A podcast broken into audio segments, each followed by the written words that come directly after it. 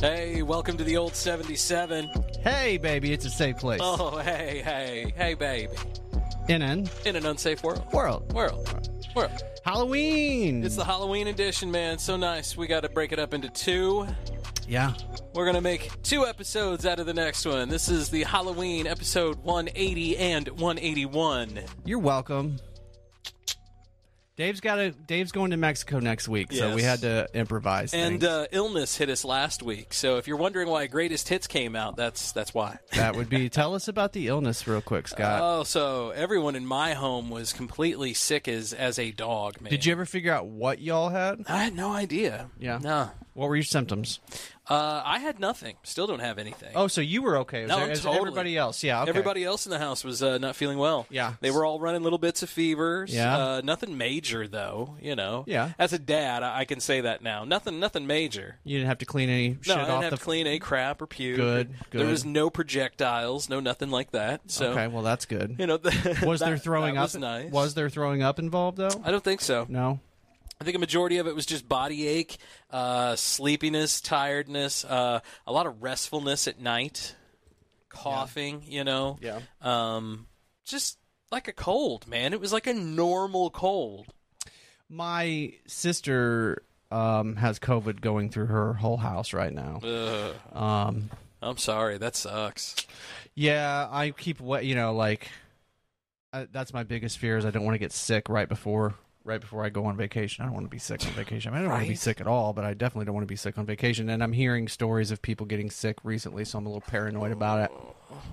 You'll Little- be all right. A little promise. paranoid I about it. You'll be all right. A couple sips of that Mexican tap water will take care of me, right? There's got to be some antibiotics in there somewhere. Well, I will say this for you, my friend.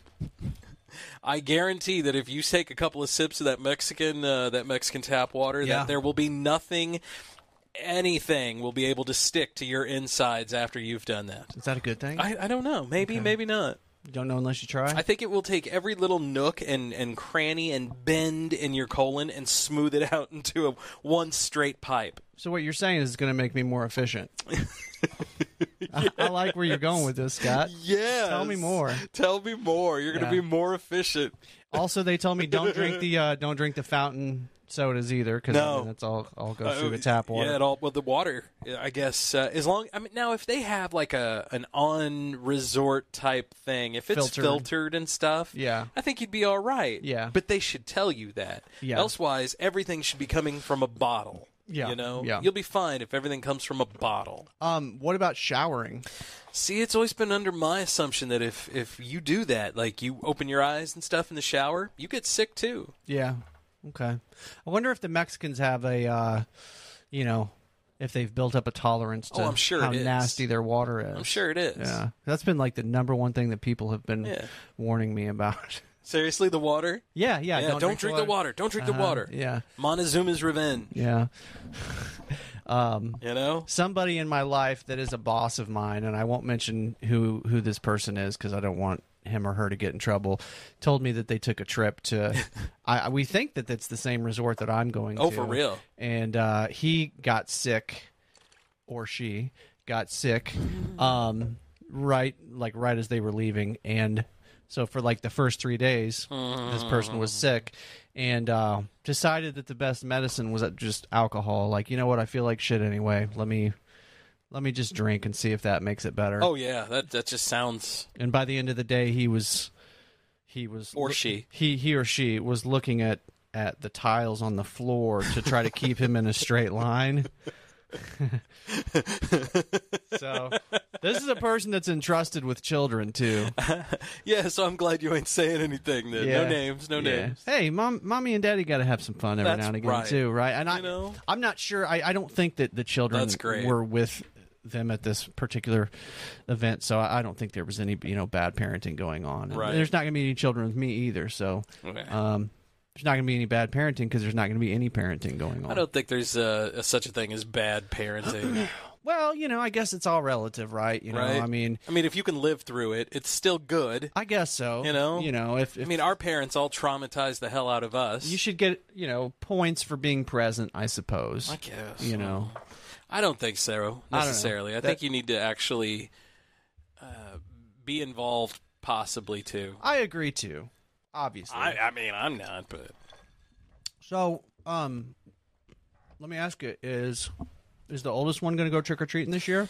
yes. Yeah. What's he wants going to be? He wants to. So they're both going as the Demon Slayer bu- uh, brother and sister. Oh, cool. Yeah, it's a cool one. Is this like an actual like character, or did they make yeah. it up? No, this is this is characters uh, from a anime. Okay. So it's an anime called Demon Slayer. Uh, let me see if I can't. Uh, well, let me see if I can't pull it up here, Dave. I can try too. Yeah, So it's from a like an anime, like a TV show. uh, kind of. Yeah. So it's. Um, let me see. Oh, there we go. I don't know the characters' names, but I can tell you um, it's a brother and sister couple. Okay.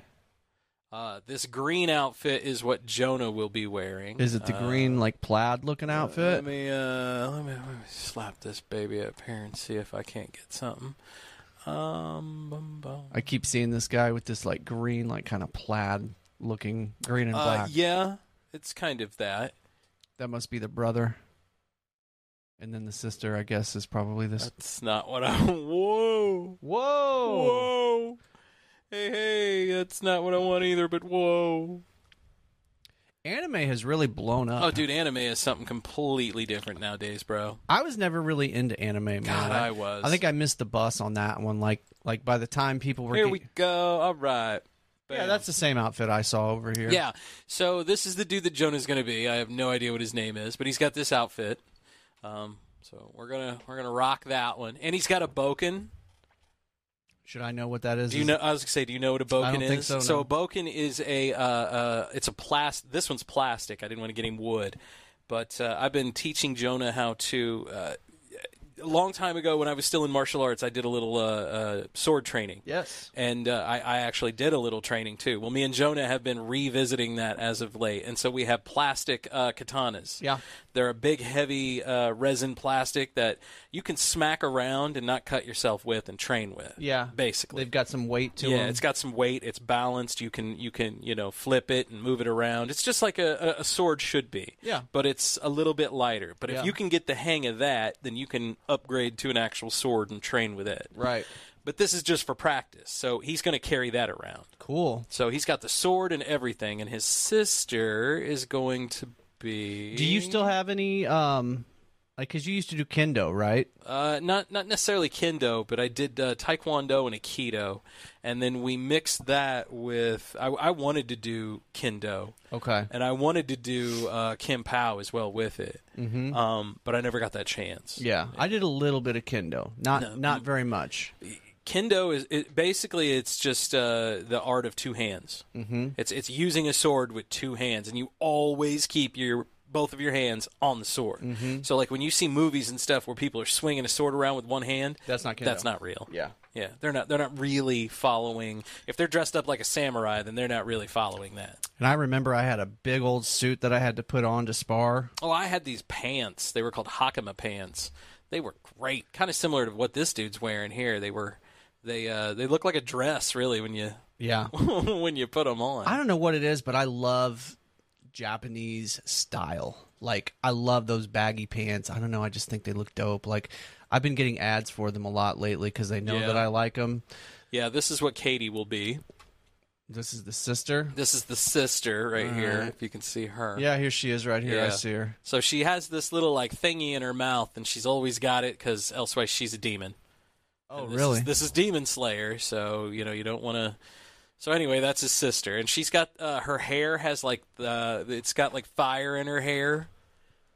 I, I don't know. Anyway, they they dyed Katie's hair today. Oh, did they? Cool. Yeah, so All we've right, got sweet. red hair now upstairs and everything. Did they just dye the tips like on the character here? Yeah. Yep. Okay. Did she dye the upper part darker? uh, I you know I honestly don't know on that one. Yeah. I don't think so. Did mom do all that? Yeah. Oh yeah. Yeah. Yeah. yeah. Jesse dyed my hair once. oh yeah. Yeah, like I don't know, maybe a year and a half. I was gonna ago. say how'd that work out? it was fine. We it, it- we uh we made the the ends uh lighter. Yeah. My sister tells me I should go dark. Why? I don't know. I would though. Does she know something that we don't? I don't know. She just thinks it would look good. I don't know. So this is our Halloween episode, and we've not even talked about Halloween stuff. Um, well, we've talked about who's going. Oh, that's right. Yeah, trick or treating and all that. That's right. Absolutely. Trick, tricky treating. We're going tonight. Going tonight. We're. Uh, do you have a specific Halloween destination here in Jeff City that you go to? Um, well, we are not going to be here on actually Halloween because we're going to be gone. Oh, that's right. You're gone. But um, we usually You're try. gone tonight. Don't don't say that. That's right. Yeah. Um, we usually try to hit a couple of the trunk, trunk or treat things Oh, that they do nice. across town. Like there's one at the Concord Baptist Church Yeah. across from Hy-Vee. I think there's do. one down here from the Solid Rock. Yeah. Yeah. Yeah, there's a bunch of them. I know Holt Summit, the Holt Summit Police Department did one. Yep. So we usually will hit a few of those. When we Um, moved here, we did a bunch of those. Yeah. A bunch of those. Do you remember trunk or treats as a kid? No, I don't either. no. I think it is. Uh, it's because. Do you remember as a kid, like a certain at a certain point where people started not turning their lights on for you? Yeah.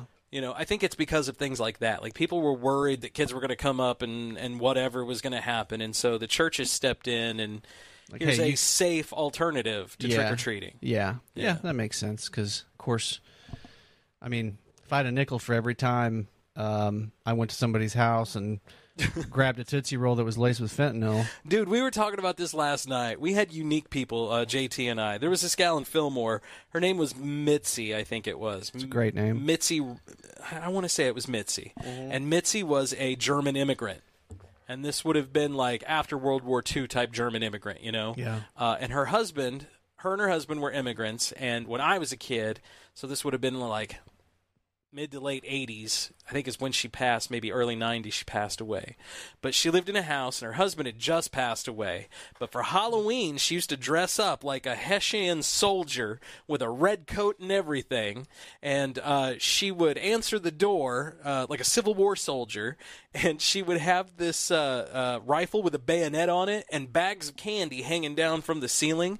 And she'd be like "Are whose side are you on? You know with this thick german accent like are you on the red coats? Are you you know and then she would like stab the bag of candy with the bayonet until candy fell into your your thing Wow. it, like, was so graphic She like, went all out. it was amazing but like it scared the shit out of me right yeah. my mom loved it she was like oh it's just mitzi she's great Did I ever tell you there? Uh, so one of the, one of the few negative things, in my opinion, and you might disagree with me, um, about living in the boonies is that we get no trick or treaters. that's not necessarily a bad thing Well, see, I knew that, that that you would say that.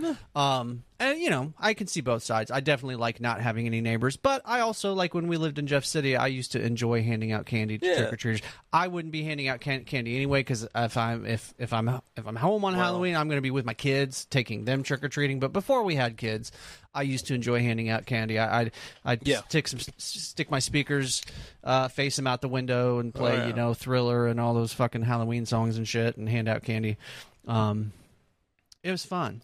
I always wanted to do the uh, the Roseanne um, come through the the garage with the you know the haunted house type feel. Yeah. you'd have like the what was the one where they had the lights off and and the kids were walking across grapes and Darlene was yelling, "My eyes, Yeah, eyeballs. my Yeah, eyes, where yeah. are my eyes?" I used to Are you love that stepping show. on them.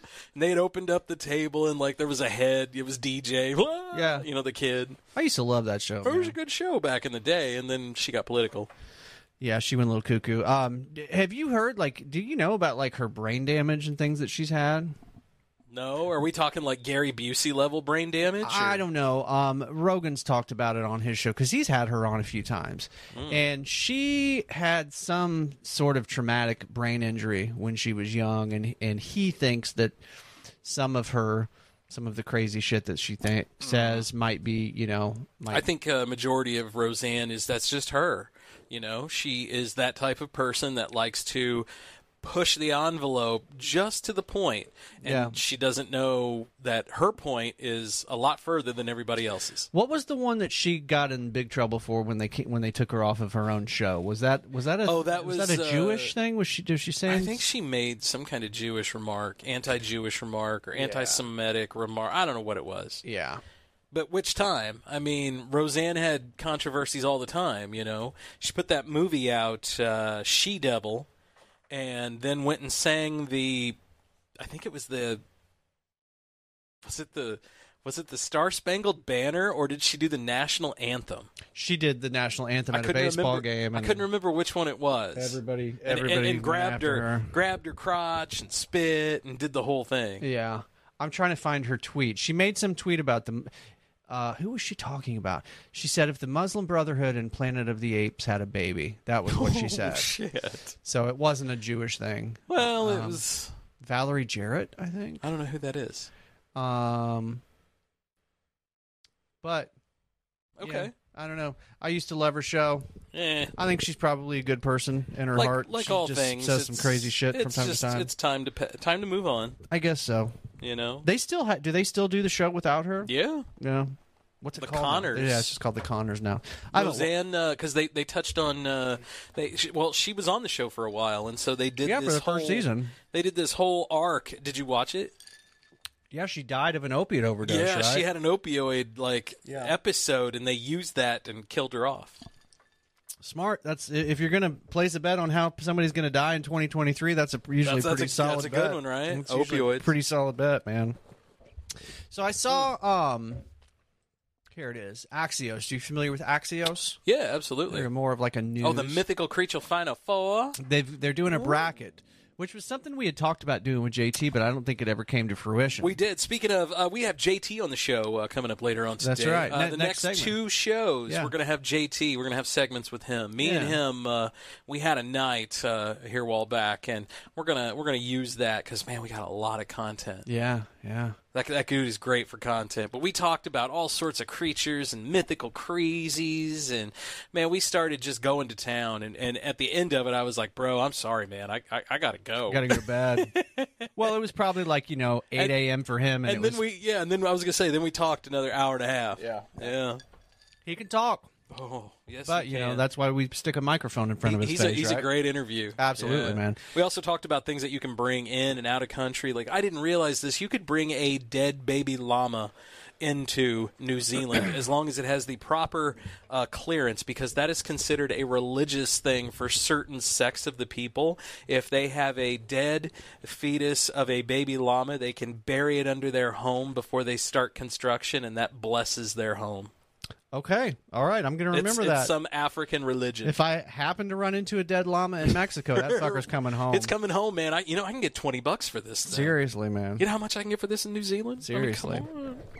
So Axios has ha, they put together a bracket, um, a cryptid bracket, and I won't go through the whole list, but they're Oh, no, down. you they're, they're down to the final four now, and the final four is the chu- how do you say that chupa chupacabra Chupacabra. chupacabra. I always have trouble with the, with the P chupacabra uh, versus Mothman. Ooh, Mothman. Um, I- and I then never did buy Mothman. yeah, I know there's some crazy stories out there.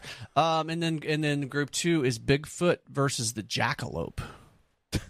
Has anybody ever actually seen a jackalope? The jackalope is made up. I was gonna say, like, I don't. Are, are people even claiming to have seen jackalopes? I didn't think so. So that one had to. Dude, have, what are you talking about? I saw the jackalope every week on AFV when I was a kid. Yeah, Yeah, America's Funniest Home Videos. Oh, of had, course. Had a jackalope every week. yeah. I don't Yeah. remember that. Really? No, I don't remember Had that. Bob, uh, what was his name? Uh, uh, Saget. Yeah, Bob Saget Yeah. was, would, would do the voice. Yeah, Oh, hey, what's going on, everybody? He would always do it like, you know, Yeah. Bob Saget. maybe I need to go back and because now that you say it, it sounds vaguely oh, familiar my God, to it was me. terrible, too. do you guys watch that show still? Oh, yeah, my kids love it. So do my kids. AFV goes on uh, every Sunday. Yeah, it's one of the few programs that that we all watch together that we all enjoy. So Cheech, uh, our, our little Chihuahua, Yeah. has figured out how to jump up and climb our gate. Our, we have a baby gate that we put up so no dogs sleep with us, right? Right. Well, when it storms, Cheech flips the fuck out. Yeah. And she gets scared, and she will scale this baby gate to get in there. Yeah. And we got her on camera here the other night, and Jonah was like, "Send that to AFV." And the other night is like a couple years ago, but I did. I sent it to AFV, and we've not heard anything yet.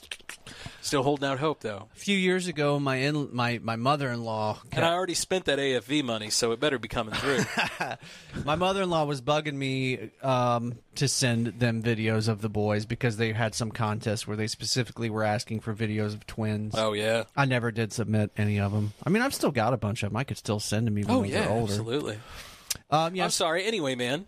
So uh, Chu- Chupacabra, Chupacabra. he beat the Wendigo. Have we? We've talked about the Wendigo before, haven't we? We have, but not very, not is very in depth. Do you remember what a Wendigo is? If I remember right, the Wendigo is uh, it's a Native American one, right? It's a Native American. Uh, it's a person that has tasted human blood or something, and now has become something unholy. If I remember right.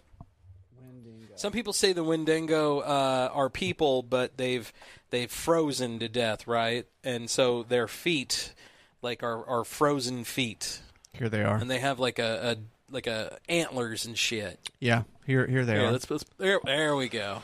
Yeah. And this is one that people have actually reported seeing, I believe, right? It's not like the jackalope. Well, if I remember right, wasn't this something similar to what our friends at uh, the Jeff City Paranormal Society talked about? I was talking about that uh, that conversation we had with Matt and Jacqueline and uh, And Will and Aaron. Will and Aaron, but w- what was it we were ex- specifically speaking about? It was it was Matt and Jacqueline. They were they were at a they were at a specific and for some reason it's failing me now. It was a specific cemetery here in Jeff City that used to be along uh, an Indian trail, and it was allegedly around there uh, first a Indian burial ground, but it overlooked the river Yeah. um, and I'm thinking it's the one uh, out by uh, by the park, about out by Memorial Park. Is it by Memorial or by Riverside? I'm thinking Memorial. Okay. And I can't I can't for the life of me think of the name of that. Uh, me neither. There's two of them out there, but it's it's one of those. I do remember Matt telling a story though. But he said a story of where they were out there late at night, and he specifically saw this thing run up. It looked like a deer. He said. yeah. And I asked him, I said afterwards, like, dude, how high were you? And he's like, I wasn't. That was just it. Yeah. I saw this thing like a deer run up. It went from uh, four legs and it, it just stood up. Yeah, I remember that story. I remember him telling It, that it story. went from four legs to walking on two. And it turned and it looked at him and then it ran off. Didn't he say that like when it when it changed from four legs to two legs that it that it almost looked like a Native American? Yeah. Yeah. I feel like I remember Yeah, that it changed into like an Indian. Yeah. Yeah. So supposedly Wendigos um, will possess you. Uh, it's often said to be a malevolent, uh, malevolent spirit, sometimes depicted as a cr- creature with human-like characteristics, which possesses human beings. Huh. It's uh, said to invoke feelings of insatiable greed and hungry, Wendigo hunger, psychosis. the desire to cannibalize other humans. Yeah, cannibalistic. Yeah. That's another thing I remember. And there's actually, in modern psychiatry, the Wendigo lids, lends its name to a form of psychosis known as Wendigo psychosis, which is characterized by symptoms such as an intense craving for human flesh and an intense fear of becoming a cannibal. Get the fuck out of here, man. Wendigo psychosis is described as a culture bound syndrome. Culture bound. In some First Nations communities, other symptoms, such as insatiable greed and destruction of the environment, are also thought to be symptoms of Wendigo psychosis. Interesting. and it has been by, used by Native Americans Yep. in literature. I know I've heard uh, them talk about the Wendigo and, and a few other things uh, on uh, Skinwalker Ranch. Oh, they see. They, They, see, see so much stuff out there. they see two of everything out there. Yeah, I think so. That place is insane. So, who are you rooting for between the Wendigo? What is it? The Wendigo and the um. Well, the last time they, uh, I don't know if you've you've kept up on your uh, Skinwalker Ranch, but the last time they were shooting rockets up in the air, and so they were trying uh, they were trying to do telemetry and uh, density measurements uh, because normal the, the normally your your atmosphere has a certain pressure to it and a Yeah. certain you know density to it. Well, they were doing those and they were all different Yeah. at Skinwalker Ranch, Right. and they went and they, they did a some kind of thermal scan, and they found uh, that when they put all their data together and they showed it up on the screen, that right in the middle at this certain level Yeah. was this black spot.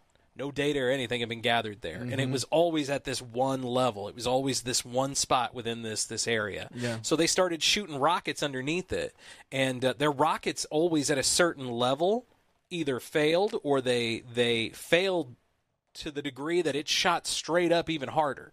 Wow. So and it it never failed, but it, it, it also was never consistent, so they couldn't replicate Couldn't reproduce it, But yeah. the guy who uh, uh, who was building all of the rockets and things, he's that that hillbilly astronaut guy from NASA. Kind of talks like he's from the South, but he's like a NASA serious engineer. Yeah, I know like, the guy you're talking about. He's a he's a legit rocket scientist. Yeah. Um, he'd never seen anything like it, and so they were trying to do other things with rockets to try and prove it. Well, they found this. It's like an egg type shape, it just hanging in the air that they they always fail around. So they decided to bring in this uh, swarm of drones. It's a company from L.A. I think. I think this was the one. Don't don't quote me on that.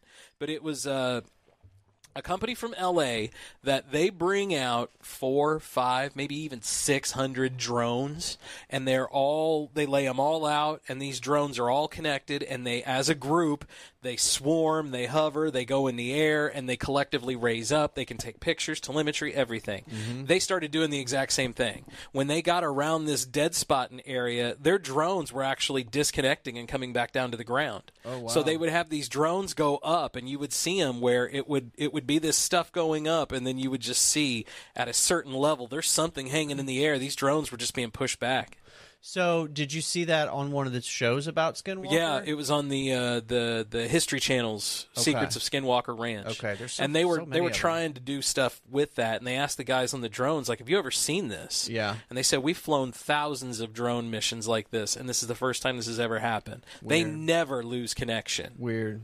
But there they did Fucking Skinwalker Ranch, man. And it sounds like uh, they, they, they went back and they were looking at data from that one particular, and this is why I bring this up. Um, that guy uh, was looking at the data from those those drones going up, and he said, "Hold up a minute." And they rewound the footage, and they said, "What's going on?" And he, he took a pen and he wrote on the on the on the video, kind of like they do on the NFL, um, where they you know illustrate a play. And he said, if I was going to build a wormhole, like a Stargate type thing, where I could travel from dimension to dimension, he said, I would build it to where it looked like this. And he draws it on there. And he goes, now, if that thing is activated the way that it should, according to the physics and this and that that they talked about, he's like, it should have a, what was it? It was like a 45 degree or, or some degree that would be seen coming off of it. Mm-hmm. And he said, and look at this. And it showed the area that was a dead spot was exactly the degree that he talked about. So if that was a, an empty spot hanging in the air, Yeah. he theorized it could have been a interdimensional gateway that people were using Yeah. we couldn't see it because it was perhaps in another dimension Yeah. but its effects being in our dimension were clearly visible with Yeah. the angles Yeah, and I and mean, it matched up to his to his math Yeah. Um, yeah, that's crazy, man. Because cool. I've heard s- stories that match up with that about Skinwalker Ranch of like literally people seeing Oh, what man. looks like a rip in the fabric of Yeah. reality and some creature come just come running out screaming out of it. Yeah, yeah. well what was it there was uh, there's a story uh, is it is it skinwalker ranch or is it the Manhattan Project or something, where Uh-huh. where something uh, appeared like on a deck of a ship, or perhaps maybe I'm I'm getting my stories mixed up, but where they did uh, they did some experiment on a ship or or on something somewhere, and something uh, allegedly crossed dimensions and they battled this thing for a while and it, it almost i'm thinking almost now it was like the battle of los angeles type thing Yeah, yeah. you know where something clearly came into into focus through an experiment and Yeah. then disappeared Dude, the Battle of Los Angeles. Anybody that's listening right now that's never heard of the Battle of Los Angeles. Oh my god, Google that shit. That uh, 'Cause It's crazy. that was freaky. Yeah. I, I remember uh, I remember hearing that for the first time, and it was like, "Ooh, Yeah. is this war of the worlds? There's Come on, pictures. this ain't right." Yeah, there's Yeah. pictures of it, man. Like Yeah. it was a it was a big news story. Yeah, it was a big news story. Hey, Scotty, Hey, man. I'm gonna take a pee. Hey, why don't we uh, while you're doing that? Let's let's soup up our good buddy JT real quick because You he's know- fixing to be on our second segment. JT is coming up. He is also uh, a great Patreon patron, so thank you to he JT. is. Thank you, brother. And the Paranormal Son. Uh, they they're on hiatus right now, but thank you to him. Also, thank you to our boy Biscuit, who is uh, MIA. He is uh, incredibly busy. Uh, I uh, I was asking a friend the other day. I've sent him three or four texts, dude, within three weeks, and I've not gotten anything back. That motherfucker. Right? He's fucking got AIDS. Well, I was gonna save that for the outro, but fuck it. Biscuit's got AIDS. Let's get it out of the way early tonight. Screw that guy. Yeah. So, uh, but thanks to him. Uh, also, thanks to our uh, Patreon patrons, uh, Cassie Cass. Cassie Cass, what's up, girl? What's up, girly? Uh, also, thanks to uh, our boy Kev. Kevy Kev. Thanks to Dub IZ and the fam over at Chess Team Records. Uh-huh. Dub threw some fire down in the studio. I know he did. day. I know he did. I'm still talking about I it. know. And also a big thanks to our our, our Patreon patron Jamie Rector. He's uh, he's the proprietor out there at uh, In the Groove Records. Go check them out. Uh, they are up there. Uh, what what is that? Dunklin Street, right? I think so. I think that is Dunklin Street. Let me Google it real quick so I he's- know yeah, I'm not yeah. wrong. Give it, give us an address while you're Yeah, googling it there. yeah. But I'm serious. Go in for all of your. He's an audiophile's dream, man. Go in there, get your vinyl, your CDs. Uh, you never know what you're going to find. He's Check on Jefferson. Street now. He's on Jefferson Street. I think he is was on Dunk. It, is it 708 It's 626 Jefferson Street, at least according to Google. 626 Jefferson Street? Check Yeah. him out. In the Groove Records. Uh, you I- won't be disappointed. Now, see, this says 708. That's what I was thinking. Yeah, this says 708. So 708 Jefferson Street. Yeah, Yeah. fucking Google. Um, our our homie Kevy Kev was looking for that place the other day, and he For was real? like, "Did In the Groove move?" And I was like, "Yeah, dude, they Yeah, it moved, moved. like fucking three years ago, Yeah, or however while long ago, it's been." and that, they needed to. That building was in rough shape. Yeah. So good on them, man. They got a better location. They're Yep. Doing well. Yep. So good to see that. Good to see good to a, see uh, a small little independent record store. Still, you know, that's yeah. I love that. I hope. I hope. Uh, I hope those always exist. Yeah. So hang around, man. JT from uh, the Paranormal Sun. We'll be talking some Halloween spooky stuff right after this. Dave's gonna go to the bathroom. We'll be back for the cool down in just a minute. See you guys later, bitches.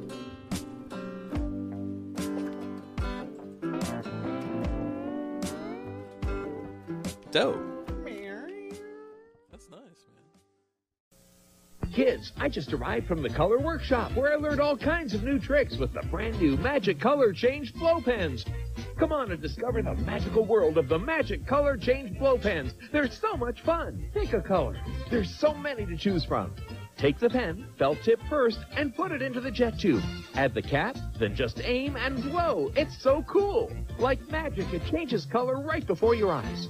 Eight pens magically change to 16 different colors. Wow, it's like getting two pens in one. But watch this. You also get the secret writer. Write your message, then add the magic color. Look, it reveals your secret messages. Use the freehand or with stencils. Now your pictures have no limits. Take it to the max with blow pens. So much creativity, so much fun for everyone. But that's not all. You also get four cool neon fabric blow pens. Everything you need to create cool tees, sweatshirts, jean tattoos, and so much more.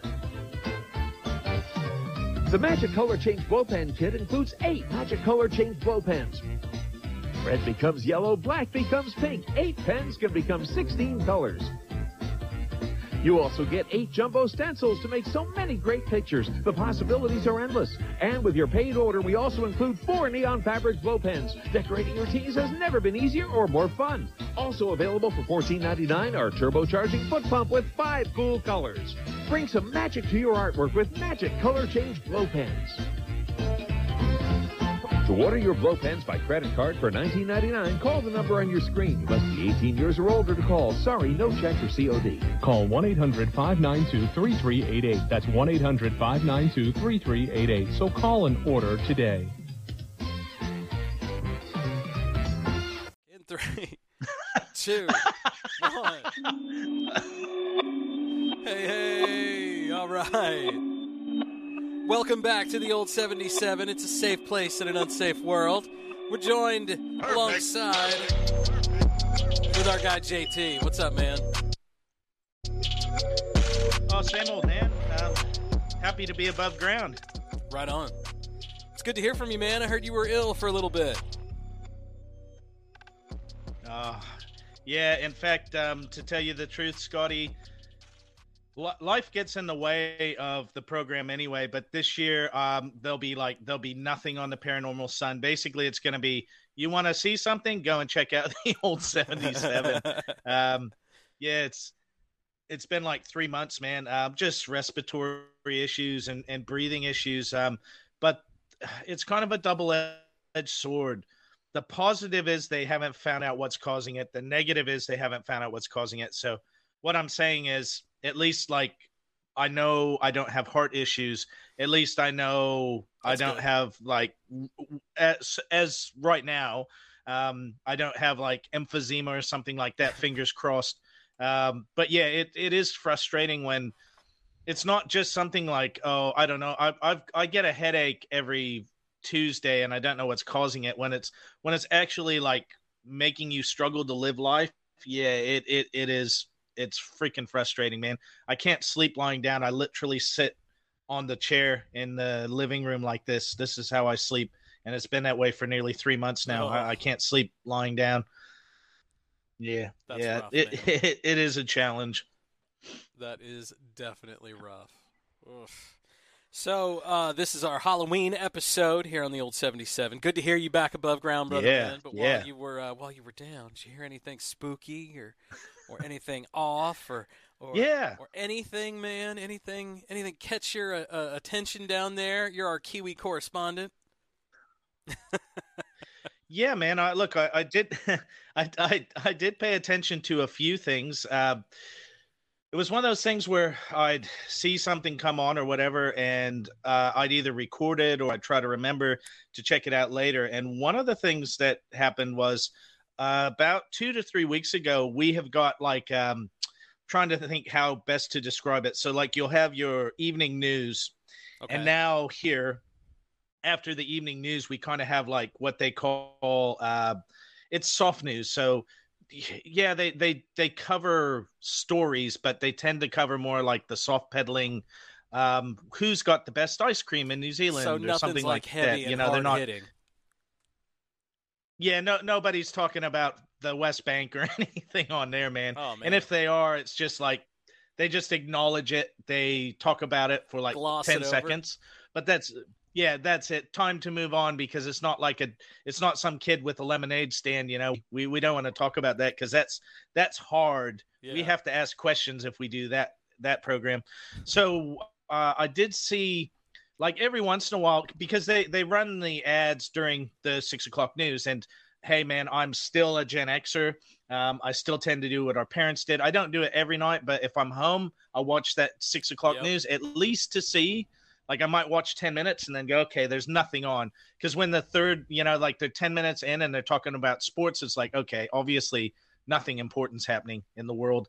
As much as i love sports it's like if, if you're in the first 10 minutes of the news and you're already talking about sports or you're talking about um, Florida man, you know, it's like okay, it's gonna there's there's not much here that I that I can't miss. Um, so anyway, uh, one of these they were talking about life after death, and I Oh. was like, okay, piques JT's interest because we talked about it briefly on here before with you guys, but I've had two NDEs. My dad, who you knew, he had like a major NDE in St. Louis. I mean, his NDE, Scotty, was so in depth that he died on the operating table for eight minutes wow. and he could tell yeah he told the doctors after what was going on in the hallway outside of the operating room like and the doctor said that's impossible because again man you got to remember this is the mid to late 80s Mhm. and surveillance cameras num- weren't anywhere and and also if you're having open heart surgery you're not like glancing out of one eye looking at a monitor you know what i mean seeing Right. um, so you know, Dad, yeah, Dad, Dad described um, there was a guy out there in a red blazer or whatever. I saw the orderly bringing in, uh, you know, the the stuff for me to be worked on, things like that, man. So me personally, again, um, very much in the vein of JT, in the vein of the paranormal son. I'm not telling you it's like kumbaya and I'm gonna die and we're all gonna have the the love circle in the sky with you know everybody back to you know the amoeba that first uh, fostered me. But i don't know what it is but i can tell you it's something yeah it's something out of the ordinary. Um having gone through it i mean i had the nde the one that i remember i was like eight bro. And to this day i'm not saying i remember every bit of it but i still remember the feeling because I, I i drowned right? I um i drowned in a lake. We were at a summer camp and um I remember like, you know, you feel like you can't breathe. Obviously, you're struggling for breath. And then I just remember like floating Hmm. in the water. And I remember feeling displaced from my body and i remember like not having any pain not like not only not any pain like no anxiety anything else i remember my life flashing in front of my eyes wasn't a whole hell of a lot when you're only eight don't Yeah. get me wrong but i do remember it um, now now this part like i say it's not like i remember every detail but i remember the sequence of events. So i just remember it like shooting past you quite fast almost kind of like we were talking about star wars before and you know they go into warp drive. It was like it was like that. It's like events like just shooting past me and i was cognizant of each event as it happened but it was moving so fast that if it was like our living waking time right now and that happened there's no way you could keep up. But in this state for whatever reason it's like things were going by like a blur. So it only lasted like you know if uh, again in a state like that time means nothing but in your brain it's like it, it might have lasted a minute or two and then i remember um i just remember like feeling i was in a place kind of like warm nothing you know no pain nothing else. And then the next thing i knew um, i was coming to um well anyway they were talking about this uh, new study about ndes and that. And uh, uh, Scott, you've you've been so kind as to look it up for me, man, which I really appreciate.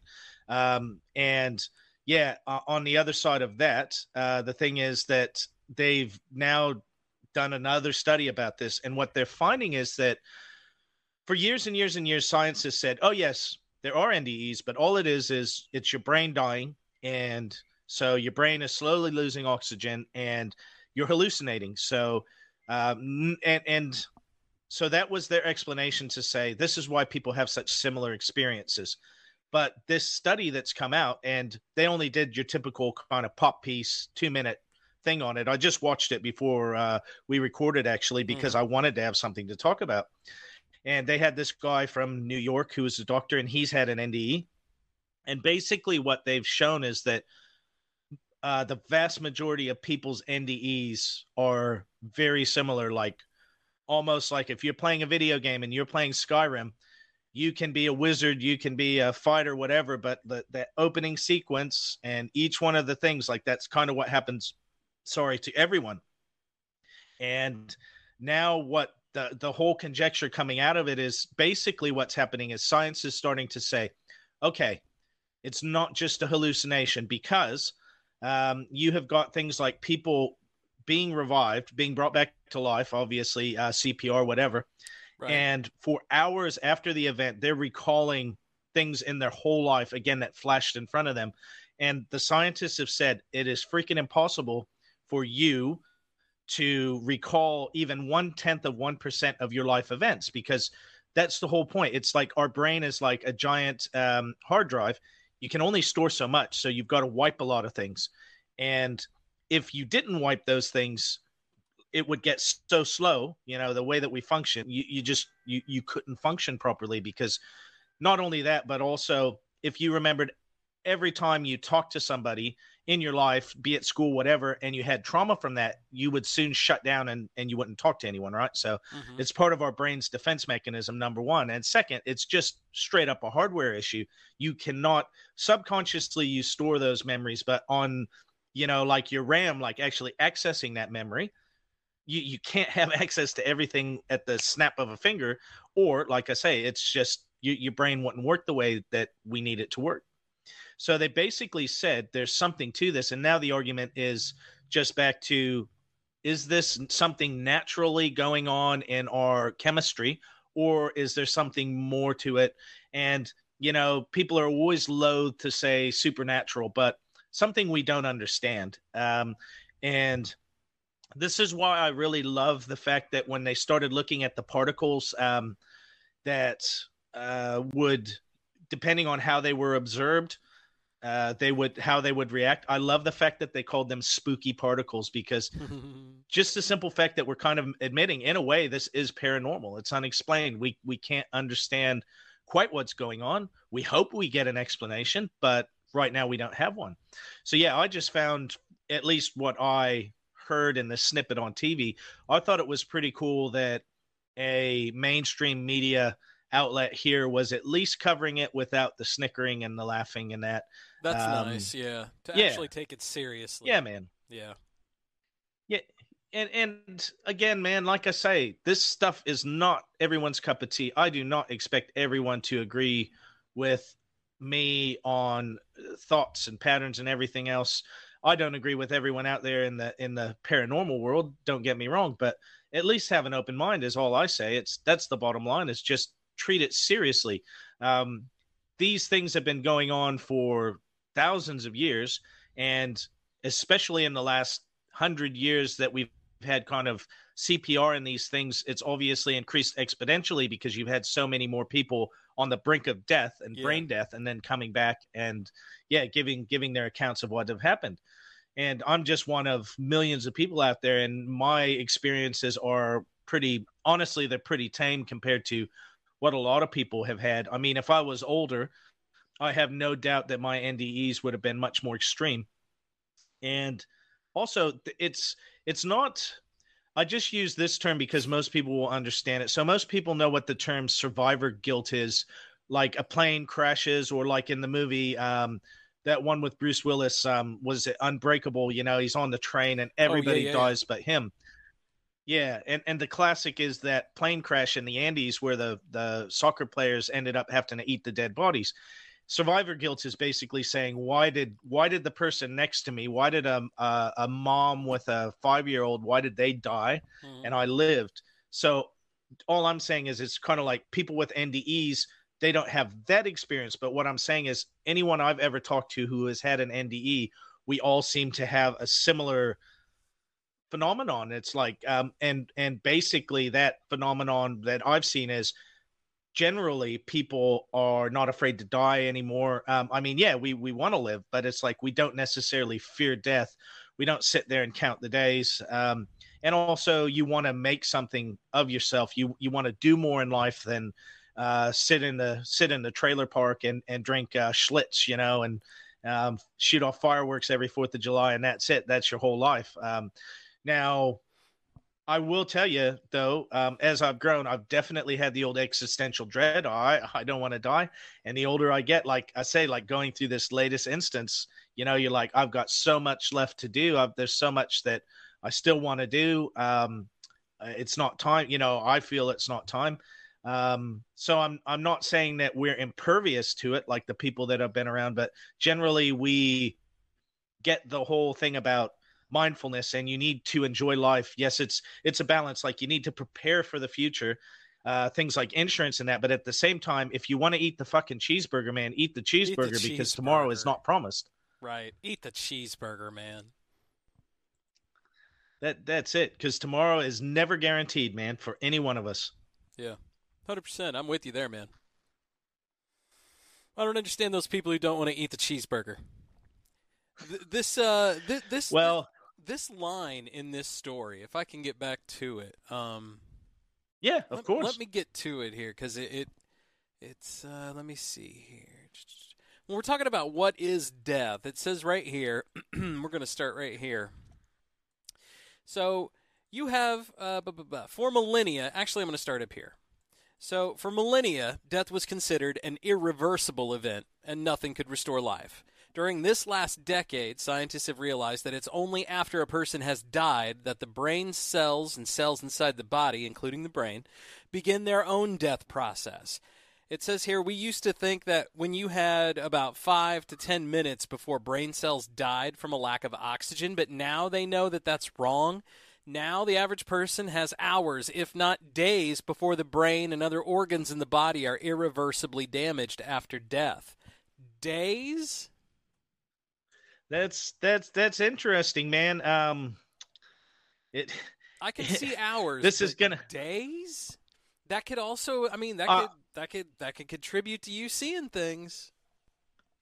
I think that the days part, Scotty, um, they're just giving a possibility band. So days to me would be, let's say you died on, say, a polar or an Antarctic expedition, because your body is, if it's not completely frozen, frozen. and you're kind of going into that, um, you know, your heart rate, everything else is slowing down. I think that would be an extreme, though. I'm, I, look, I, I'm just guessing, but I would say if we die on a normal fucking balmy Missouri day in the middle of summer, bro. There's no way Yeah. somebody's coming back after two days I'm like, you're because they're already starting to smell like, yeah, they're he smelling smelled like, like uh, trash anyway. panda, panda stuff, man. Yeah. He smelled like that anyway. Don't worry about him. He'll be back in a couple days. Just throw Uh, another but, Schlitz But yeah, at I can. I can see in those extremes, like someone, for example, uh, in seawater, you know, extremely cold seawater, they pull them on board the ship. They throw you straight in like the chiller to keep the body from going off. I mean, there have obviously, we've all heard these stories. And what got me started on a lot of this when I was young was you remember the old Ripley's Believe It or Nots? Oh yeah, absolutely right. yeah, and there were these. Yeah, and there were these stories that uh, Robert Ripley would write about from India, for example, about these fakirs and um, you know uh, different Indian holy men who could slow their heart rate, basically be buried alive, and then you dig them out six hours later, and they're still they're okay. And that was the whole thing is that they have got such a control over their subconscious mind that they can basically go into a forced hibernation. It's on me why anybody would want to do that, but okay. Uh, I think with the original thing was that that was how, just like Western Christianity and other religions, you prove a miracle, bro, and then you know, next thing you know, the Sultan or whoever is signing up to uh, make you his court advisor, and you know, you're you're you're dipping into the harem, you know, telling them all you're rocking into the harem at midnight, and you're saying, "Oh yeah, I'm a eunuch for sure," you know, yeah, no problem. and I also hear it tastes like strawberries. Check it out. yeah, I, I, I think you know that was the original thing, and and never underestimate people's um people's desire to live a cushy life. I think Right. is the reality. You know, look at look at like a Rasputin type. It's like, oh yeah, yeah, of course I saved your son. uh Tsarina, of course, yes, I am a miracle worker. Just look the other way while I'm, you know, fucking doing whatever I want to. You know, Right. It's all right because I am a miracle worker. Yeah. Blah. I am Rasputin. Blah. Guy was a fucking. But weirdo. that that forever man, to you, kill him, dude. you want to talk about? Oh fuck yeah, you want to talk about something paranormal? Um, I remember in the it was in the late '80s or early '90s. They did a TV like H. Remember when HBO was actually Oh yeah actually produced some things that yeah, yeah and they did this hit I watched semi-historical account. Yeah, bro, and and I did too, and I remember that because you watch how they killed him, and I was like, that's bullshit. And I went and looked it up in the library, bro, and it was pretty much verbatim Right. of what everybody says happened to him. It's like they fed him so much poison it was enough to kill like 12 men.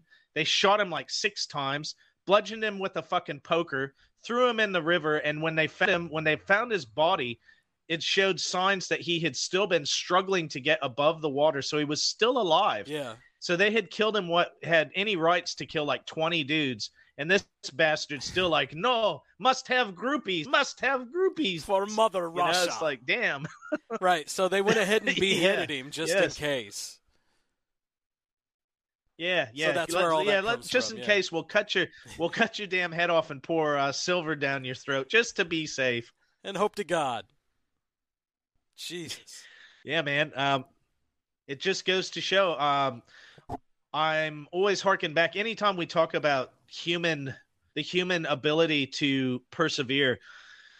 I'm never sure who it is. Like I know it's out there. You can find it out. It is a true historical event, and it is based on. It's it's what The Revenant was based on. That movie with Leonardo DiCaprio. Oh yeah. I want to say it was Kit Carson, but it was an it was an old Wild West guy. Yeah, and he he they were out, you know, part of a part of a party, and a boulder fell on his leg and crushed his leg, and all the guys in the party left him there. Now this bastard cut his own leg off, and folks, when he cut his own leg off, he sawed through his femur. Now, if you know how hard that is to do, your femur can deal with like fucking insane crush oh yeah. you know, resistance. He would sit there and cut on his leg until he blacked out from pain. Then he'd wake up and keep sawing it because he knew if he didn't cut it off, he was a dead man. with his pocket then knife, right? He somehow managed to crawl. Yeah, yeah, with a fucking yeah, Yeah, like a like a what we would call just like a small kitchen knife, you know, at home, like a skinning knife or something. Yeah. Yeah, we're not talking a machete or This a cleaver. a Bowie knife. then he either. crawls his ass. Yeah, yeah. Then he crawls his ass over 800 miles to get to a fort to get revenge, Hmm. and he killed every one of the guys in the party except for the guy who was like 16 or 17. And he basically says, "Hey, man." They pushed you into this. They probably would have killed you if you didn't do it. Spares his life, and then that dude ended up going on to be one of these famous uh, Wild West men. I think he might have been the dude that ended up being Kit Carson. And anytime, like I think, you know, when people say to me, "Oh, you know, oh no, you can't live through that," it's like, dude. And what right did this guy have living through this shit? You You'd know, um, not you only the trauma and that of the leg, but yeah, the infection, everything else Right. being like back then, man, the Wild West was like being on the fucking moon. Like, you know, you there wasn't, oh, I'll just stop in the Casey's, you know, and just get me some bandages and heroin, you know. It's like that doesn't work that way. If anything, you run into other people and they're wanting to fucking scalp you, man. Yeah. As they get their own bandages and heroin. That's it. Hey, hey, that uh, that white man scalp makes some pretty good bandages, I've heard. I've heard. I've heard. So what else is going on? hey, maybe man? it was like the um Oh, I was just gonna say maybe it was like the rhinoceros horn, you know. Maybe it's meant to make you virile if you if you crush up the white man's scalp and smoke it in the peace pipe. Do you see any of that East Indian like hocus pocus mumbo shit over there in New Zealand? Yeah, man. Actually, um, so we've we've we've had a bit of a talk about it, and Tiger um, fins. in my new role. Yeah, in, in in my new role, I won't go into super depth Right, on right. what I do and where I do it, but yeah, man, um, we get consistently what we just call TCMs, which stands for Chinese, or sorry, not TC TCM, traditional Chinese medicine. So these are your herbs and um, they they do bring things like they'll just bring a sack and it's got all kinds of roots in that in it. And they believe you boil this as a medicine and then you drink it and it will cure or help make you know help make certain uh, conditions easier to deal with like stomach aches and that.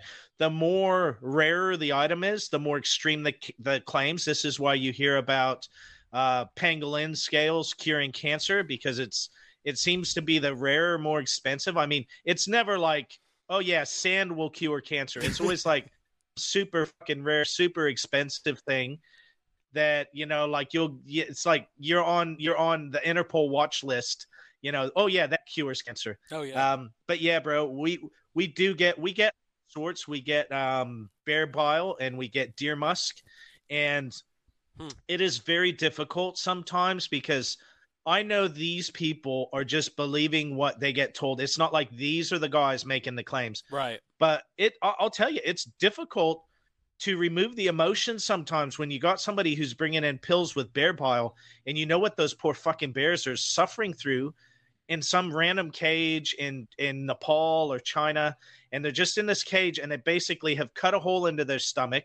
The bear is suffering its whole life so they can drain bile out, you know, and it's Ugh. like scientific um yeah scientific method is proven again and again this does not cure anything but when your life's on the line if you believe that a loved one is going to die i mean i think we've all seen it to a degree Mhm. um, if you've got someone who's got cancer like andy kaufman had they'll try anything and you can't blame them because we don't want to die. I mean it's Right. part of our human condition and especially if you're yeah if, especially if you're like our age you know for example it's like no man this this ain't on. Um so if it means i gotta fucking crush up um i don't know if i gotta crush up fucking mong- mongoose turds and snort them i mean what what's the worst thing that's gonna happen? My yeah you know i'm gonna have turds in my fucking nostrils. Right. so I, I think that a lot of it is just human nature yeah and most of the people that we see and that we deal with it's not for them it's for a relative here and they think it's going to cure their cancer or whatever that they're dealing with man.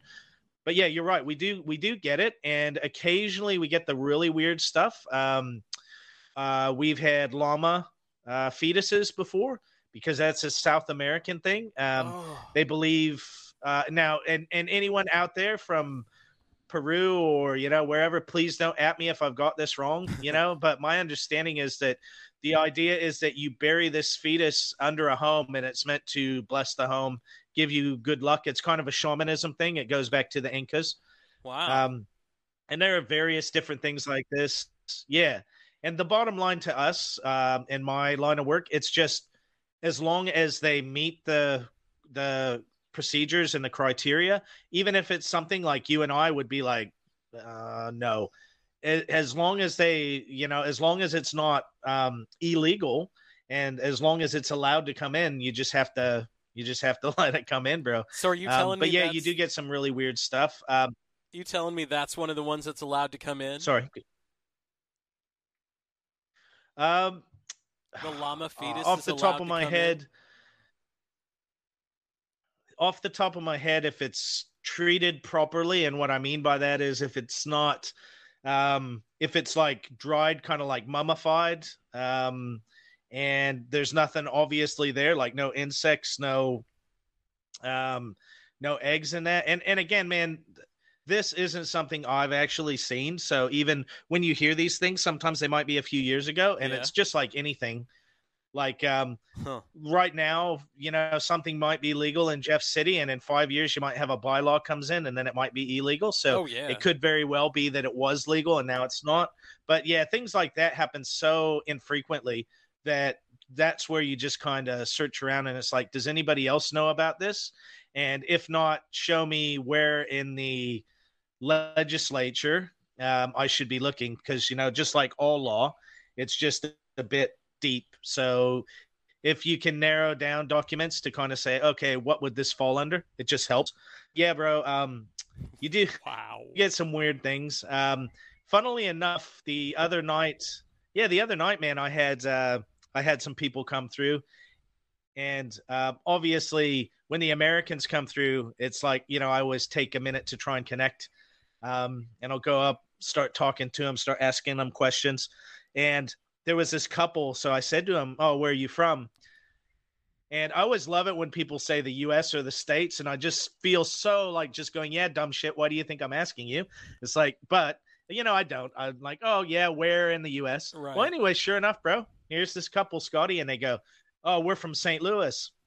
I was like, oh, really? I said, yeah. I said, um, I said, I went to school, you know, not far. I said, in fact, I'm probably the biggest Cardinal fan down here. Here in Australia, I would I would put the bets up with just about anyone that I'm the biggest Cardinal fan down this way. Um, yeah, so started talking to him, and I was telling him, oh yeah, I got friends in Jeff City and that, and uh, they had family in Jeff City, and I also had. Uh, like a month ago, I was talking to an older couple that had been backpacking in that, and they'd been backpacking not in the not in the um, not in Current River, but somewhere fairly close to Jeff City. Because oh yeah, we went through Jeff City, Nice. and Scotty, it just goes to show how connected this world is, Oh, man. Like yeah. yeah, you just randomly run into people. Yeah, I ran into some older lady, and she was uh, you. She looked like uh, remember on WWE Mae Young. She looked like her, you know, like the face was stretched back and that. But she she was a fun, you know. She she comes hobbling up with her stick, and I'm like, "You made it," and she's like, "Yeah, I made it. I made it to New Zealand." And we started talking, and um, sure enough, man, she had actually went to university, went to college, in at the University of Idaho, which is pretty damn close to where I'm from. Now she went to the University of Idaho before I was a gleam in some dumb mix eyes, but I mean, the whole point was that she she knew where I was from, and uh, and then originally, yeah, she she looked very much like Mae Young, is exactly how I would describe her. Not the black and white ones here, folks. The uh, the, the, the color updates yeah, the good color Um, updates. but she yeah the color updates yes the uh what what are they in the packs and that like when you get sports cards the um uh the inserts you know so yeah that's oh it yeah.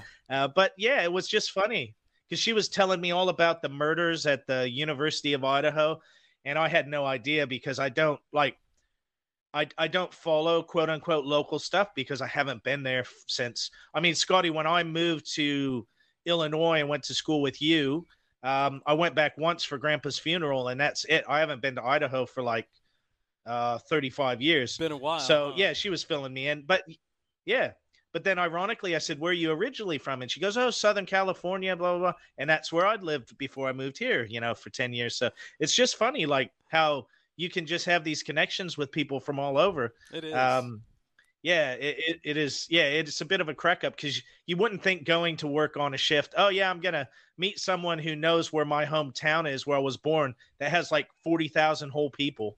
right. I, I get that, man. Sometimes people. Yeah, and even the people. Even when you're from Illinois and people are like, "Where are you from?" You're like, "Oh, I'm from Southern Illinois." They're like, "Oh, you're from either Chicago or St. Louis."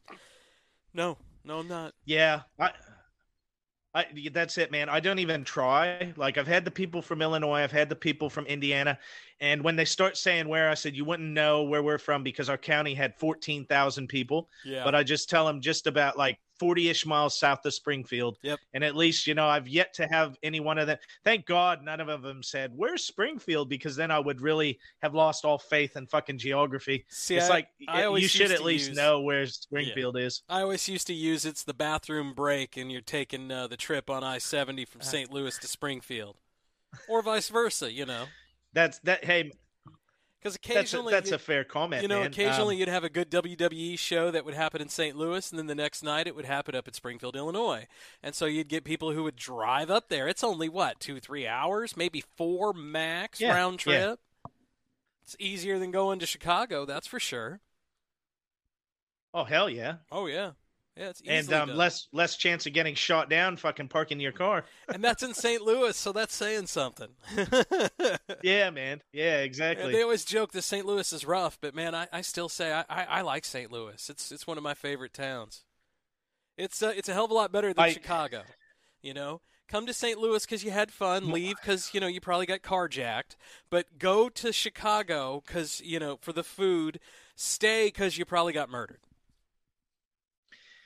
It, well, man, like it, they they were going on, and again, I don't know how much of it's true and how much of it was hyperbole, but during like the Iraq War, like after the war was over, and and you just had troops there, and you had troops in Afghanistan, and you constantly had politicians saying more people are murdered every weekend on the streets of Chicago than Oh in yeah, Iraq or Afghanistan.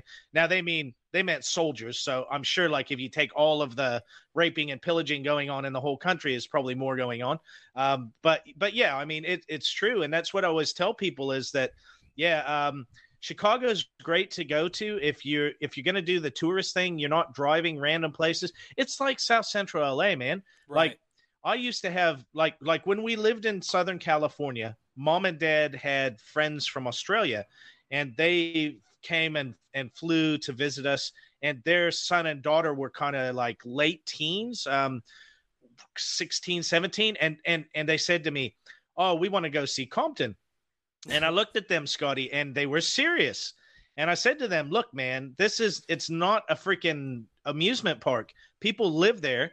They don't like random whiteys just walking through taking pictures. I said um, I said, yes, you can go. I'll Right. drop you off. And if you're there, if you're there at sunset when I'm on the outskirts, I'll take you home. And they thought I was joking. And I said to him, look, you know, you've got to understand. How would you feel if people walking past your house, taking pictures, looking at you, treating you like you're in a zoo? And then they kind of got it, you know? yeah. And I said, look, I- I'm not shitting on you, but, you know, it's not a movie set. It's just, you know, it's people live there, people have a life. And generally, all they're going to think is, why are these random people here? You know, they're probably fucking snitches or informants or something. Um, and if you're like showing off um, uh, camera cameras and that and all kinds of gear, you're just a target because people are like, well, you know, these are foreigners, obviously. So if I rob from them, the chances of me getting caught are even less. You know, as long as I don't rough them up too much. So yeah, it's but it's like they just didn't get it. I'm like, yeah, it's not a movie set. It's real life. All right. I mean, sometimes you just got to let them go, you know. Oh yeah. Well, they were good people, Scotty. So Oh, well, um, in that you case, know, you don't let them go. Um, we you don't let them go. we you- have a nah, not and and, and like don't get me wrong. Oh, there's a lot of love hate between us and the Aussies here. It's it's kind of like you know U.S. and Canada, Ah. but um, you know generally they're not too bad. There are some loudmouths, but those people, those are the ones that you're just like, oh yeah, you can handle yourself. By all means, go for it. You know, right. good luck. And when you're hogtied in the back of a fucking '67 Cadillac, and you get dropped off with wearing nothing but your cowboy boots, bro. All good, man. Don't call me. That's called Tuesday. Yeah, that's called Tuesday in Missouri. Yeah, yeah, yeah, man. Yeah, exactly. Whew, coming off that bender from yesterday, as a matter of fact. so, anyway, bro, we're on our Halloween episode. Do you have anything else Halloweeny Yes. related? I know, I know. No, of I- course. I, had a couple of things, and I am just so illy prepared for this. It's ridiculous. I'm I'm very non-prepared. No, man. Honestly, it's the same. I mean, going back to work because we work shift work, so it's like twelve-hour days, and being back on your feet twelve hours on the concrete. Oh yeah. It takes a couple days to recover, and and I worked like an extra day, so um, I wasn't as, uh, you know, I thought, y- you know how it is in your mind. You're like, I've got all kinds of free time. I'll prepare. I'll look this up. Well, none of that happened, unfortunately. but I do have some stuff just off the top of my head. Um, one of the things is, again, um, I don't know what the listeners think of you guys. You know, like I, I don't know what they think of the dynamic, but I would have to argue, like if I was just a listener new to the show, I would put down Dave as kind of a true believer. And a lot of people out there probably think that JT is a true believer. Me and Scotty were talking about it before Yeah. for folks. And the reality is, okay, if there's something out there that's unexplained, I keep an open mind.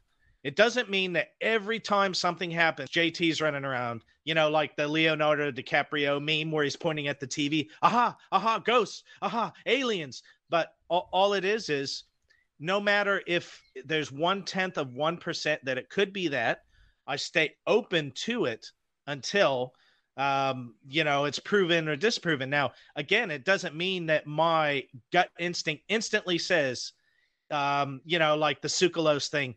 I'm not saying it was aliens, but it was aliens. It's like the reality is, I actually, I, I I've said it on here a hundred times. I think that 98% of everything that you see in the sky that's unexplained. So, l- like, take your 1% out of every 100 that's unexplained. Now, out of that 1%, I think that 95 to 98% of it, there's a rational explanation. And what I mean by that is it's black projects, it's foreign militaries, it's some phenomena that we don't understand, etc. So I think that the cases of really super interesting things are much more like one in a thousand than one in a hundred. So anyway, in saying all of that, I just wanted to give you folks an example of where okay, there's something really mysterious and it ends up having a plausible, mundane explanation. So for those of you that don't know much about the fortunate or sorry, the paranormal son, Shameless sorry, promotion. Freudian slip there. Yeah, the, the fortunate son has not seen any light of day in many moons. But anyway, um, one of one of the people that I've always really admired in the field that I cover is a man named Lionel Fanthorpe, and he's from the UK. He's a member of Mensa. He's written hundreds of books, and he's a really super down to earth guy. Well, I had the chance to interview Lionel, and Scott helped me with the audio. It, we never got it perfect. Hmm. I had to re-record me asking the questions, but just the experience of getting to talk to one of your, you know, talk to one of your heroes and not be disappointed in meeting them was awesome because you hear so many times the saying of don't meet your heroes because you'll be let down. Well, in this case, I was not.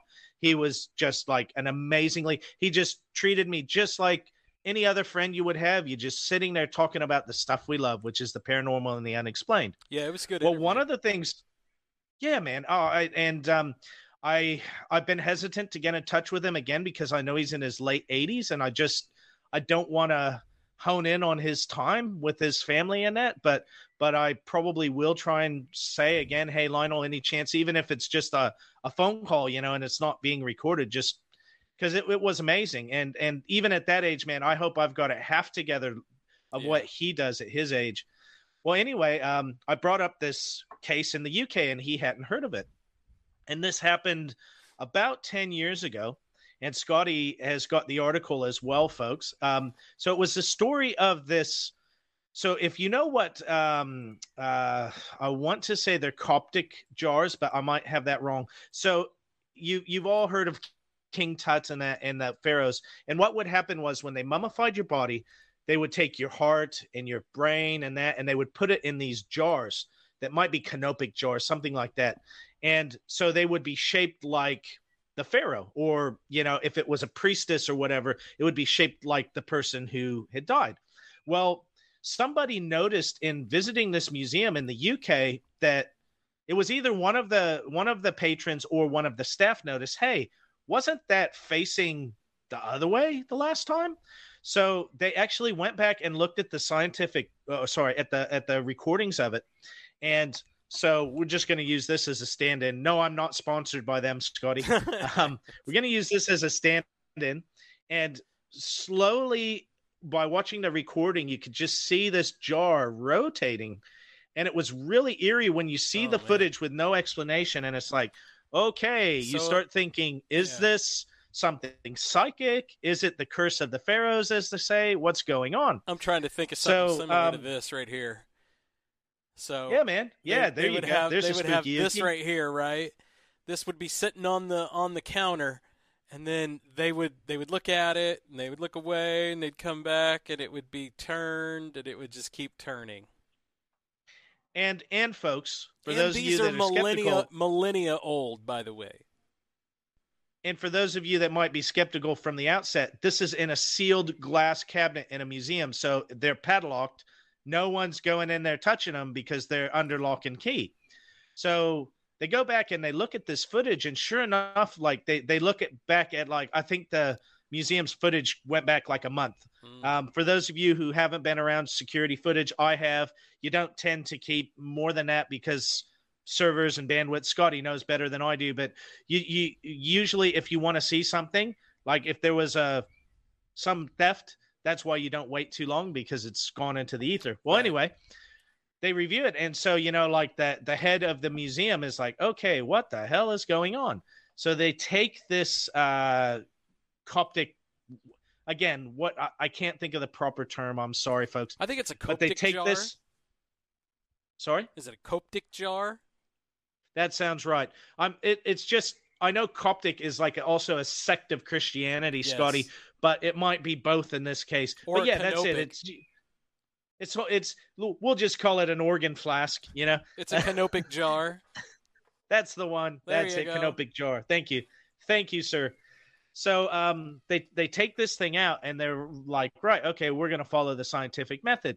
So they weigh it, they measure it, they try to reproduce it. They take it, so they've taken it from the museum to a lab offsite. hmm So this is very important.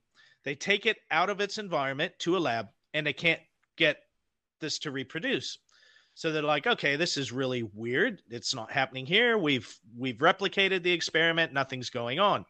So they anyway they go and they do what a good scientist should do. They check this thing out. They make sure that nobody's kind of altered it or messed with it.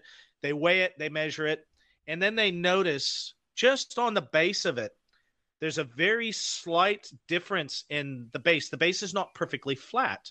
Now, to the human eye, this jar looks flat. And if you feel it with your hand, it, it's flat, but it's just got a very slight incline that you can't note with your eyes. Now, why is this important? When they tied it together with what had been happening in the neighborhood of the museum, because again, people weren't reporting this jar moving by itself for 20 years or whatever, it was fairly recently they had found out that wherever this museum was, I want to say off the top of my head, it was like Manchester, Leeds, kind of North Midlands, UK. They Manchester Found out that- yeah. Manchester, yep, yep. So they found out that fairly recently, in like the last year or so, they had been rerouting the heavy truck traffic in the neighborhood Oh man. so it was passing like two streets away from the museum. So this jar sitting on a smooth glass base with this vibration was was very very slightly moving this jar around and around. So like when you looked at it through um, eight hours of sped up footage, it was really visible. Now the thing that again this made sense because it always turned the same direction. Mhm. So like clockwise or it wasn't going hey i'll turn counterclockwise and i'll turn clockwise because that's the that's the direction the traffic was moving all the trucks were moving this certain way now how did they prove it again as you should as a good scientist it's not just i have a theory but i'm going to show you that this really happened they put a piece of cloth under it on this glass display stand and that was just enough it was either a piece of cloth or, or just something to basically block that inversion in the bottom of the base There were and then several bingo no more moving so explan- scott's got the video here we'll, we'll let scotty play that Yeah, here we go. Yeah, yeah, oh, con- continue talking, man.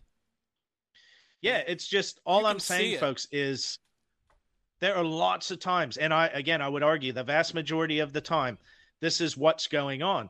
But I always reserve the right to say there's something more to this until proven otherwise. And again, there are lots of there will be lots of things after JT dies that they'll explain this, that, or the other with something scientific. And I'm I'm all for it. I don't have any problem with science. My only problem with science has ever been when we start getting that hubris of of humanity and start saying we know all the answers to everything. And it's like, dude, put down the hash pipe, okay? Because no, we don't, and we never will. That's the reality. No. There's always going to be something unexplained in the universe.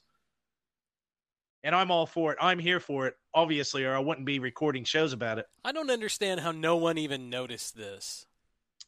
Because it was It's- it's- moving it's- so imperceptibly slow. It's, It's, not um, like it's a, a gigantic, um, Yeah. you know, it's not like it's a, a one piece or anything. It's a gigantic thing that's moving around. Yeah, uh, well, really, what I think it is, Scotty, is you know, if you and I go to the museum, generally we're going to take one pass over li- like that, for Yeah, example, and I we're not going to go back and see it. And most of us aren't going to go to the museum every day for you know lunch or whatever and see, hey, wasn't he facing that way yesterday? Yeah. And um, I mean, that's why in the end, I think it was someone in the staff, obviously, that that noticed it and they went and found it. Now, so that, yeah, so so so so that makes JT wonder how many other things out there are you know something like this is going on and we're just not perceiving it right. um, there are lots of, I mean, you've heard about pets, and I'm all on board for this that pets perceive things that we can't. Yes. There's something on another vibration or another wavelength. I can't tell you. Okay, so William, uh, my dachshund, right? Mhm. He barks, but he's no dummy. He, bro, he doesn't just bark at the wind, okay? Every time he barks, there is a rational reason behind it. Um, good example is the neighbors across the street close a car door. Now, in William's mind, that means someone's in our drive, right? Because someone's just closed the car door, so he barks. Very, very rarely do I ever get him just barking for no reason. But when he has barked, it's that whole he's looking into another room or he's looking into the corner, and bro, there's nothing there, and there's been no sound made. And especially when dogs get their hair up on their back, yeah. that's where it's like that's where I'm really like, okay, I think there's something that they're sensing that we can't quite sense. Now I don't know what it is again, but it just not every dog is a scaredy dog that just barks at every fucking random thing. And also when dogs have lived in the same place and like William, okay, for those of you that don't know the story, he's paralyzed, folks. So he can't get up and move around. Mhm. So what I'm saying by that is his surroundings are as focused as it can be because he doesn't change. He sits in the same place pretty much all day every day. He might move a little bit around the room, but he very rarely even leaves the room unless I pack him out. So what I'm saying is it's not the oh somebody's moved something and he didn't notice it. It's like no, he's that is his fucking kingdom. Yeah. So when he starts going ape about something, there's a reason. And um, yeah, it, it's I just find it fascinating. Uh, there is the perfect uh, there's a perfect story lead in for you, Scotty. Something else. Uh, kind of that's been paranormal, unexplained for years and years, and now they've got a theory about what it is. So I remember watching this on. So Arthur C. Clarke, you, you know who he was, right? Mhm. Yep. Yeah. So Arthur C. Clarke, uh, as he got older, uh, he moved to Sri Lanka and he really got interested more and more into paranormal, unexplained, the stuff that I do, right? Right. So histories, mysteries. And he did a couple of TV series. One was called uh, Unexplained Universe, and one was like uh, Mysterious World. And man, in the like m- early to mid 90s, these would come on cable. Uh, and we didn't have cable, as you know, like you. But when I would go up and visit my my friends' grandparents in Assumption, they had cable man, and I'd always be so excited to catch these programs. Well, I remember him covering this place, and it's in Scotland. It's somewhere in Scotland, and it's this bridge. It's like a footpath, but it's it's it's like an old style bridge. So what I'm saying is, it's not like a um, sidewalk and a little like uh, culvert. We're talking like a bridge, and if you jump off that bridge, you'll break your neck. I mean, we're talking like 30, 40 feet up. So over the years it's been going on for at least 100 years. People walk their dogs along this bridge. They call it the the dog suicide bridge. And these dogs will get partway across the bridge freak out and jump off the bridge. And for years and years people are you know like what's going on? Is there a ghost? Is there ghostly dogs? What the hell is making these dogs do this? Now the theory is that somewhere in that embankment and that brush under the bridge there is uh, like it's it was either foxes or some kind of wild animal scent and the dogs get so stirred up about the scent they want to jump off the bridge um, now Huh. that's all well and good for a hunting dog but i can tell you man if you've got a pekingese or something they're generally not that excited to you know like yeah they might be interested they might be curious but that scent yeah that's the one man. Like you you imagine jumping off of that. That's like if that's not death it's pretty damn close. And if you survive that go and buy a lottery ticket. Uh, yeah, no kidding. you know as a dog i mean. Hundreds of dogs have jumped off the bridge since the 1960s. The yeah over- i thought it was back further but still even then Overtoun that's over 50 years man. Yep. Man, a hotbed for what locals have called doggy suicide. Poor bastards. Yeah, that sounds a lot Did- like that uh, that forest in Japan too, man. That people walk into. And Oh, they yeah. just, they they just they they want to kill themselves.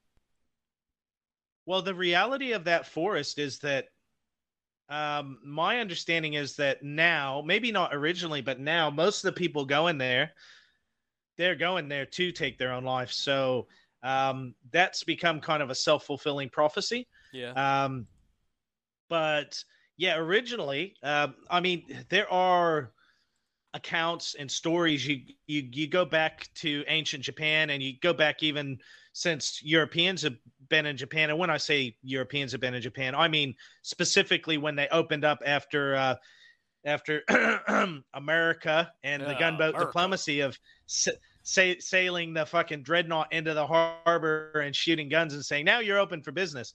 Um, who was that? Was it Dewey, um, Admiral Dewey, or whatever it was in the 1840s? I want to say, Mm, but he maybe. sailed in there and said, "I don't care if you've been closed for business for 300 years. You're opening now." You're opening. well, now. anyway, um, yeah, yeah, you're open now. You're open for McDonald's. that's uh. Well, You're well, anyway, there are these o- ongoing stories about these monks uh, in these. Uh, uh, uh, sorry, I'm trying to think of the right term. Shinto temples in Japan that basically became what they call living mummies. Oh yeah. Now, what that means is, yeah, they they have basically planned to die, and have just very slowly s- slow the food they're eating, the water they're drinking, etc. So they end up becoming mummified, not mummified with like wrappings and that, but d- a desiccated body. And you would go to these temples and you would interact with these monks as good luck or like a boost to your karma. And that's it. You're showing the pictures there, Scotty. I mean, they're still to this day, there are some out there. Now, there's lots of conjecture about how many of them are real and how many of them are kind of props.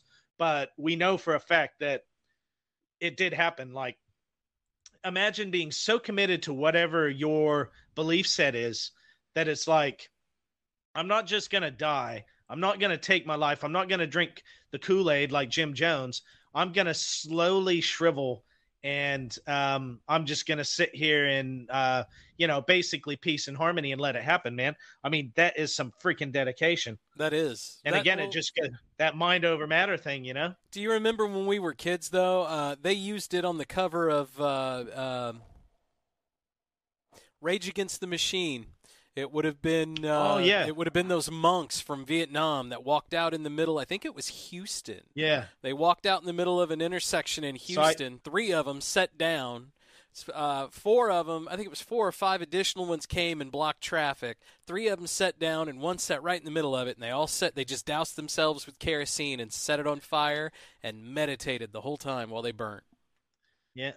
Never screamed, never, Never. moved, just basically burned to death. Yep. Yeah, man. Um, I do remember that. I mean, past after our time, but I remember the accounts of it. Yeah. Yeah. And then another one I remember is, uh, if we're talking suicide, is uh, uh, oh, I can't remember his name. It was Dewey something. He was a, uh, uh, I want to say he was a some lawman of some sort. He he was a governor, a congressman. Not a Huey Brown. Hugh, Huey Brown, was it? Was it maybe Huey the Brown? guy- or Huey Long. Huey Long, sorry. He was in charge of Louisiana. He was the big man in Louisiana. Was he the dude that called a press conference, basically said during the press conference, I did all of this, and then pulled a gun out and shot himself during it? I was thinking That's it was well, Dewey Huey Long something. was Huey Long was basically they used to call him the king of Louisiana because even though he was only the governor, he controlled it. Um, I'm just looking it up on my phone here so we don't screw with our leg. Um, the Kingfish, that was it. That was his nickname. Um, 1893 to 1935. Uh, Let me see if I can't find this. No, there it is, right there. No, he was he, he Bud- was assassinated. Bud- Huey Long was assassinated. Budd Dwyer. Okay, no, I haven't I haven't seen this. Budd Dwyer is who I'm thinking of. So Bud uh, was in the process of uh, he was going away for a while, if I remember right. They were convicted. Uh, Bud I was elected state treasurer in 1980, the first of two terms running the state's finances. It was his second term, though, that spelled the beginning of troubles for the 47-year-old veteran politician. Last May, the state treasurer and former Republican state chairman Robert Asher were indicted in what became known as the CTA bribery scandal. After a trial that lasted over a month, both men were found guilty in December for their role in a kickback scheme involving the awarding of a $4.6 million contract to a California computer company.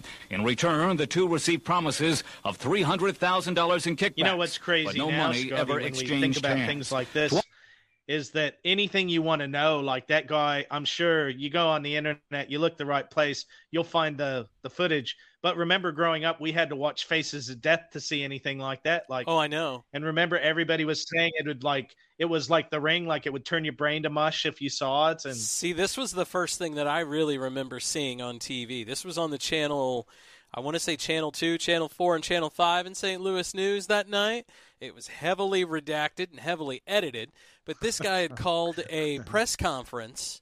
And I was talking with Matt, and I believe Matt remembered when this happened. I don't, I don't know necessarily if it's, yeah, it's not going to show it. This guy called a press conference, and while he was on the air, pulls out, he starts, he starts telling that, you know, hey, I'm sorry, this and this. Pulls out a Manila envelope, pulls out a revolver, and everybody's like, oh my god! And somebody from the crowd yells, Bud, don't. And he goes, no, I'm sorry, I just, I can't do this. And then he puts the revolver in his mouth and pulls the trigger on the air. They stayed. They didn't cut to black or anything. You see his body fall, the gun fall. People are running to the front. Somebody just stands at the podium and is like, we're, we're going to have to take a break. We'll be back in just a moment. And they finally cut away. But it was something, man. That's the first Yeah, thing man. I'd ever seen. Never seen anything like that. Well, no, that that's it. I mean, I have seen. I remember the Reagan thing. I Yeah. remember when Hinckley shot him, I remember that. and uh, I remember the. I I remember the Pope uh, Pope John Paul assassination attempt as well. Mhm. But um, yeah, man, you're you're, you're right. I mean, uh, imagine that generation again that went through seeing JFK. You know, um, Oh yeah. seeing that happen. So, oh, there there was something interesting that I didn't know until fairly recently. So, you know the the the epic iconic film Doctor Strangelove, right? Oh yeah. And how I learned to love the bomb and stop worrying. That's it. And the and the mine shaft gap. Uh, the sorry, the mine shaft gap. Um, yeah, man. So apparently, yes, yes, yes. Mine fear. Ah, mine president. hey, old habits die hard, man. right. Um, well, uh, apparently, um, th- the original ending was 15 minutes longer. Oh no kidding. And apparently, yeah, apparently, um, there's no footage of it because Kubrick scraped it before they they released the film. Now, the urban legend was that the reason that it was scraped was that there was a the scene with the general and the Russian ambassador, and they're fighting over the camera that he has. Um, and he's and, and in in this version, the Russian ambassador actually does have the camera. He's trying to take photos of the inside of the war room, and so they're wrestling about it, and it breaks out into a pie fight because Kubrick wanted to kind of highlight the absurdity of we're going to nuke each other. So he kind of did a Three Stooges pie fight, and they do a Three Stooges thing where somebody ducks and the president gets a pie in the face, and apparently they say, "Oh, the president has just been has has just been uh, shot in the face" or something like that. Well, this the the movie came out around the same time as JFK, so the rumor was that they scraped it because of that. But Kubrick said no he removed it because he just didn't feel that it all kind of worked together. Um, but either way, like I didn't. I, again, how old were you when you found that out, JT? Well, I was. Uh, what am I now? Forty six. Yeah. So I didn't know that there was lost footage to that. Um, it. You know, I just found out about it the other day watching one of those lost media type um, Yeah. iceberg things. Yeah, I see stuff like that all the time, and I'm like, I didn't know that. Like I watched one the other Yeah, day man, on like- the uh, on the Wilhelm the Wilhelm scream. And for those of you who are uh, unfamiliar with the Wilhelm scream, it's probably the most recognizable scream in Hollywood. It's it's one of the most recognizable sound effects. Give me just a minute and I will play it for you cuz I guarantee you will know the Wilhelm scream. Here we go. So th- this is referred to because in 1951, for the film Distant Drums, it was uh, it, it was it, like like most things in the 50s, you know, it was uh, it was a western, and the Wilhelm scream was was was this. Help! Yeah, I'll just fill my pipe. Here it is. Somebody shoots him with a bow and arrow. That's the Wilhelm scream. I I'll, I'll, have to look it. I'll have to look it up um, after Scotty because I, I can't get the audio. I just need one second here. Eh? Ah, yeah, no problem, brother man. I'll tell you what. While you're doing that, why don't we take a break? We'll be uh, we'll be back here in uh, just a moment on the old '77.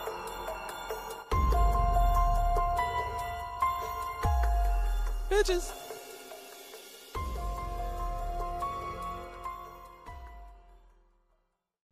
Are you tired of flat, boring hairstyles? Do you go through a can of hairspray trying to get that full volumized look? Then bump it up with Bump Its and get that salon style look fast and easy. Bump Its are the incredible self stripping hair accessory that give you perfect style and volume every time. Go from flat to fabulous instantly. Imagine being able to create today's hottest hairstyles in seconds. And they're so easy to use. Anyone can be a stylist. Simply part your hair at the crown, give a little tease, insert bump it, fluff it up, and you're ready to go. Just look at the difference. Amazing! Go sexy, elegant, casual, sassy, flirty, and fabulous. With Bumpits, you'll feel confident and beautiful every day. Styling hair can take forever and it just falls flat. Bump it up and your style lasts all day long. Bumpits are incredibly comfortable, stay completely concealed, and are super secure so they won't fall out. Wear Bumpits anywhere, every day. They're the easiest, most versatile hair accessory you've ever worn. One trip to the salon can cost over $100. So why not pick up your Today? and get that salon look every day. You'll also get the small Bumpits. It's great to bump your bangs or bump a ponytail. And the large Bumpits, perfect for those special occasions or when you want a little extra high volume. Plus, the easy to follow style guide and this professional teasing comb. Choose from blonde, light brown, or dark brown black. Bump it up with Bumpits. Remember to pick up your Bumpits today.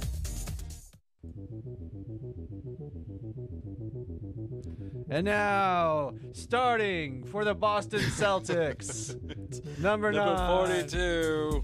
The reason why I'm doing that is because this reminds me of the Pink of the Pink Floyd song.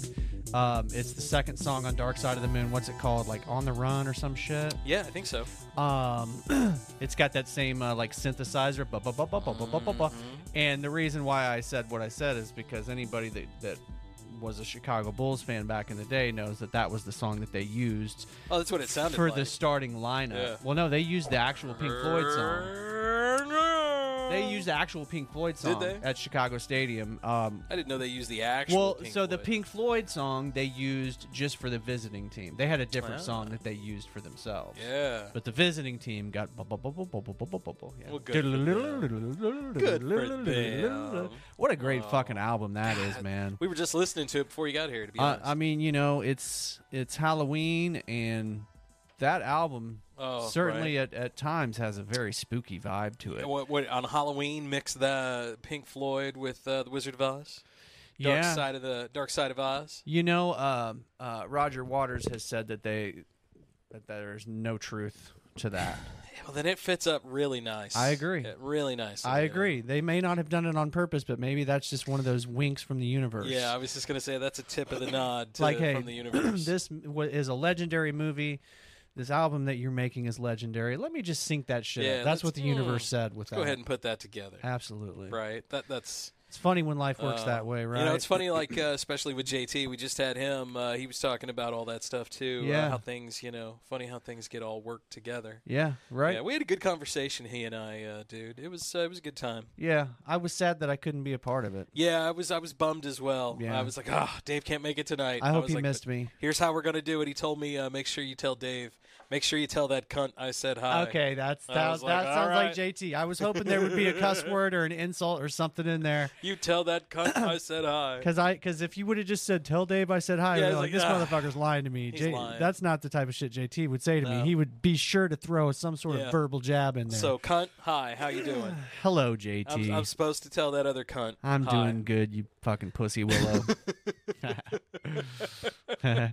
I love that, man. I, I, I love that. I never in a million years. I, I, I was calling him our uh, Kiwi correspondent. He's not Yeah. officially from New Zealand. No. So don't get your panties in a in a bunch. but he sounds like he's halfway officially from there when you hear to, to someone him from there. He probably doesn't sound No, like that. no, not somebody that's from but there. he does to me. But to somebody from Yeah. here, he clearly doesn't sound 100% American. well, I'm sure to people from Chicago, we sound like absolute hicks. Absolutely. So you know, Absolutely. I get it. And for me, I feel like my southern accent um, it really comes out if I've been drinking. I was just gonna say that. I only hear your southern accent when you've been drinking. Yeah, yeah. And then it starts. There's a lot get- of people that are like things that. start getting longer, and, and, and the accent starts getting Yeah. more pronounced. You and know, Dave our- gets more and more southern. Well, like our buddy Dustin, he's got Oh. a pretty southern accent. Du- Du- I'm also is- thinking of our buddy Wands. Dustin is southern. Oh yeah, Wands. Wands, will get that way. Yeah, I, I feel like because he works right behind me now. Like he, Oh, he's back at at at, uh, at my current your former Uh, uh, employer. yeah. and at uh, the employer at, the, at the job. So I get to see a lot of our buddy Wands, and um, uh, he is I, I like out of all the people in that office, he definitely is the most southern motherfucker in that office. Like the most southern Missouri Oh. motherfucker in that Yes, office, which is great. Like that's that's his charm. You know what I mean? How that's that's what makes him him. How was he introduced to me when I first met him? He was introduced as the most interesting, uninteresting person you will ever know.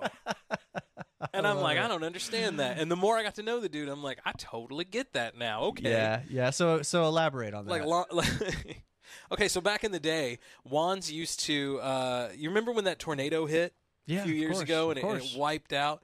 Well, it was. It was. I don't know if it was during that yeah. or if it was before that, or if it was a tornado like storm. Uh-huh. Wands would get drunk, go out and do weather reports on Facebook. He would throw them up on Facebook, and it would be him, and there'd be like a little puddle of water. So, be, oh, it's really coming down out here, you Yeah. know, and they'd be drinking or whatever. Now was this from com- for comedy purposes? Yeah, oh, clearly? absolutely Yeah, for okay. comedy purposes. I, I figured. It, I it, to it wasn't. I don't believe it. It there was wasn't any serious. malice He or wasn't- any mischief. Well, he they wasn't. He- just playing around. He wasn't like interviewing for a job or anything. no, God, no, Right. No, uh, Yeah. I remember there was one of them. It's they were, raining sideways. I think he was outside in shorts and it was snowing or Yeah, something. Like, that's oh, it's good. really coming down out here, you know. That's what I. That's what Freeze- I expect. freezing his balls off out Yeah. there doing this little bit for you know your entertainment. It's a great idea, man. it's a great idea. But you know, it was stuff like that, and it was like, man, you were totally accurate. Yeah, yeah. I could see that because when you first meet the guy, you might think, "Oh, well, he's just some simple Southern dude." Oh yeah, You know what I mean? But you're more than that to me, Juan. no, I, I love Wanzi. um, so you know, Scott, you you heard about this mass shooting thing that's going Oh, on in. Maine? Um, Is still- that does that have something to do with uh, with Halloween? You think? Is that got something to do with the? well, it's what- fucking scary. It is. Dude. It's scary because it my scares the shit. I, I hope by the time this recording comes out that this motherfucker is gone. uh, well whether that he's not on the planet anymore because as of this recording they know him they have swarmed his his his compound or whatever his house. but he wasn't there Yeah, yeah. we haven't found him yet So the reason why I'm bringing this up is because uh, my nephew has a friend that lives in this town, and it's a very small town. It's about a Jeff City sized town, maybe even a little smaller, like thirty-seven thousand. wow And uh, so I've been I, I need to I need to text uh, my nephew and because I I found out about the connection last night, man right? You know, a couple hours after it started. I, I you know. Um, you have a nephew there I know I have a I have a nephew who has a very close friend that lives there Ah, now. yeah, ah. a kid that he went to school with growing up. Um, they were very close friends. Um, so he's I I know that the dude is okay. Apparently, at one point he was in his closet. oh man Um, but that's all I know, and Right. so I need to I I need to talk to my sister or or my my nephew. and man. I, I hate the fact that that is the new normal yeah, man. Uh, i hate that for my children It was a thing that you and I really didn't have to worry No. about as kids. And I grew up with a dude who, I mean, I grew up with people who would fuck around and do hit lists, but they didn't mean it. What do you think?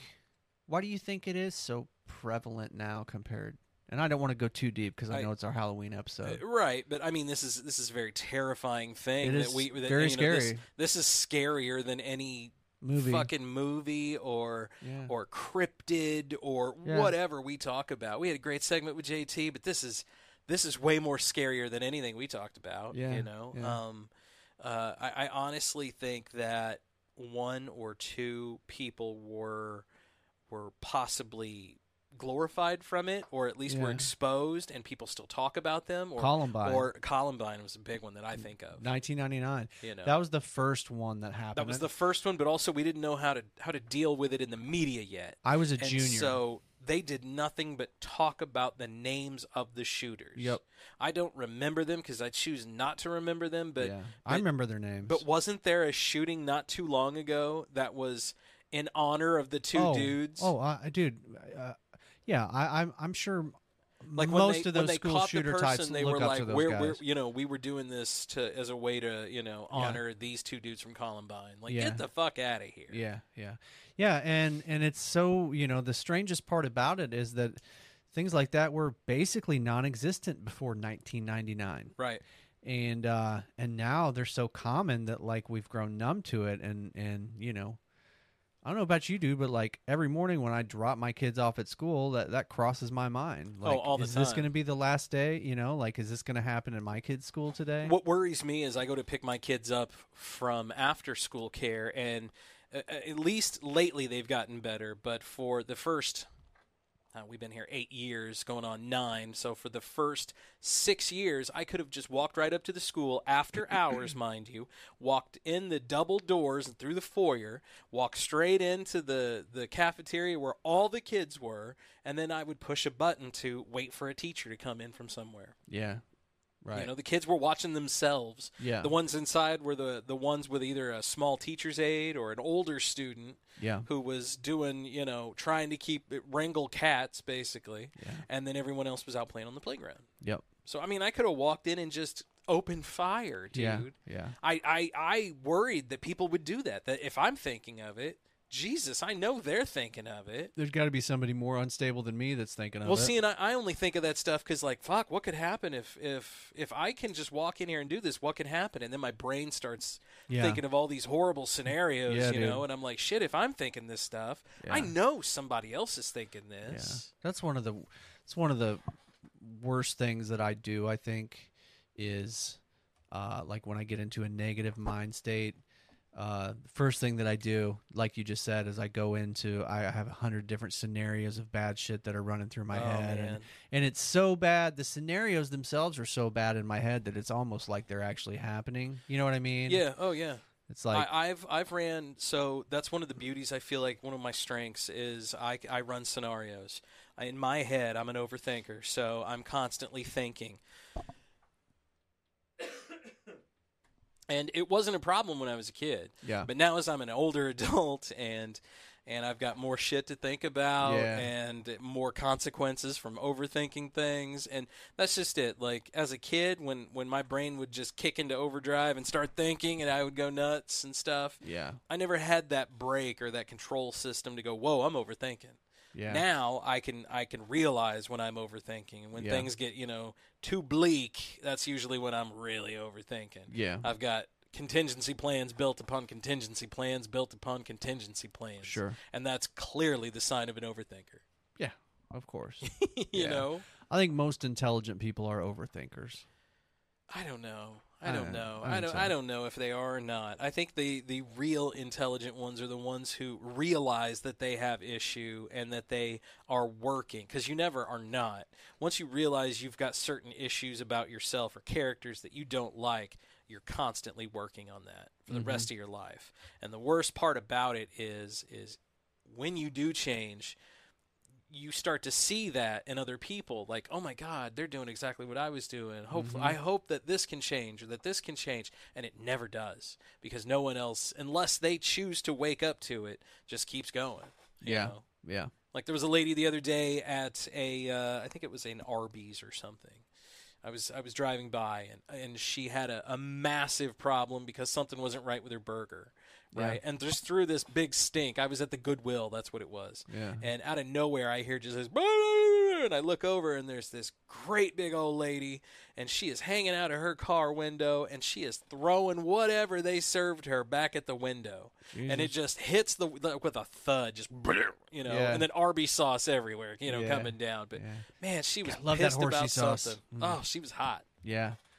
You, di- you didn't get to the bottom oh of God, it. no, hell no. I Are you the type of person that will, will call somebody out on that shit if you see it in public? Uh, yeah, generally. You know, you wouldn't think that about me, but I'm one of those people. I will do that. Like I, I don't like to be that guy. if I see now, it- if it, injustice happening. if it comes to like somebody fucking up my food, I won't say a, I won't say a word.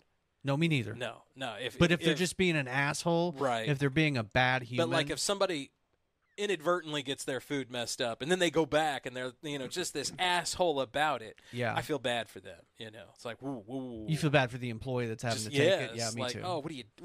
Yeah. This this isn't a part of your job description. Don't take this shit. You know. yeah, yeah, but they can't do anything and that's where i feel like me as the the the third party who is neutral can do whatever the fuck i want i'm switzerland right yeah, sure, Yeah. sure, yeah. No, uh, so i can either call them out on it gently or an asshole depending on how they are or i can just you know if the employee was a total dick about things you know just not do anything yeah. I will forgive almost anything if you're a nice person to me. I'll just say that. Like, Okay. Like, even if you fuck my shit up, as long as you do what it takes to make it right, I'm well good. i mean that i think that's just everyone should do that Everyone should do Yeah, that, but I mean, everyone, everyone doesn't do do that. Everyone doesn't do that. everyone gets mad because you're wearing a fucking name tag. Boom. Bam, isn't that the, oh god put that shit on a shirt right there yeah, yeah, yeah. Put on put that on somebody's name tag, right?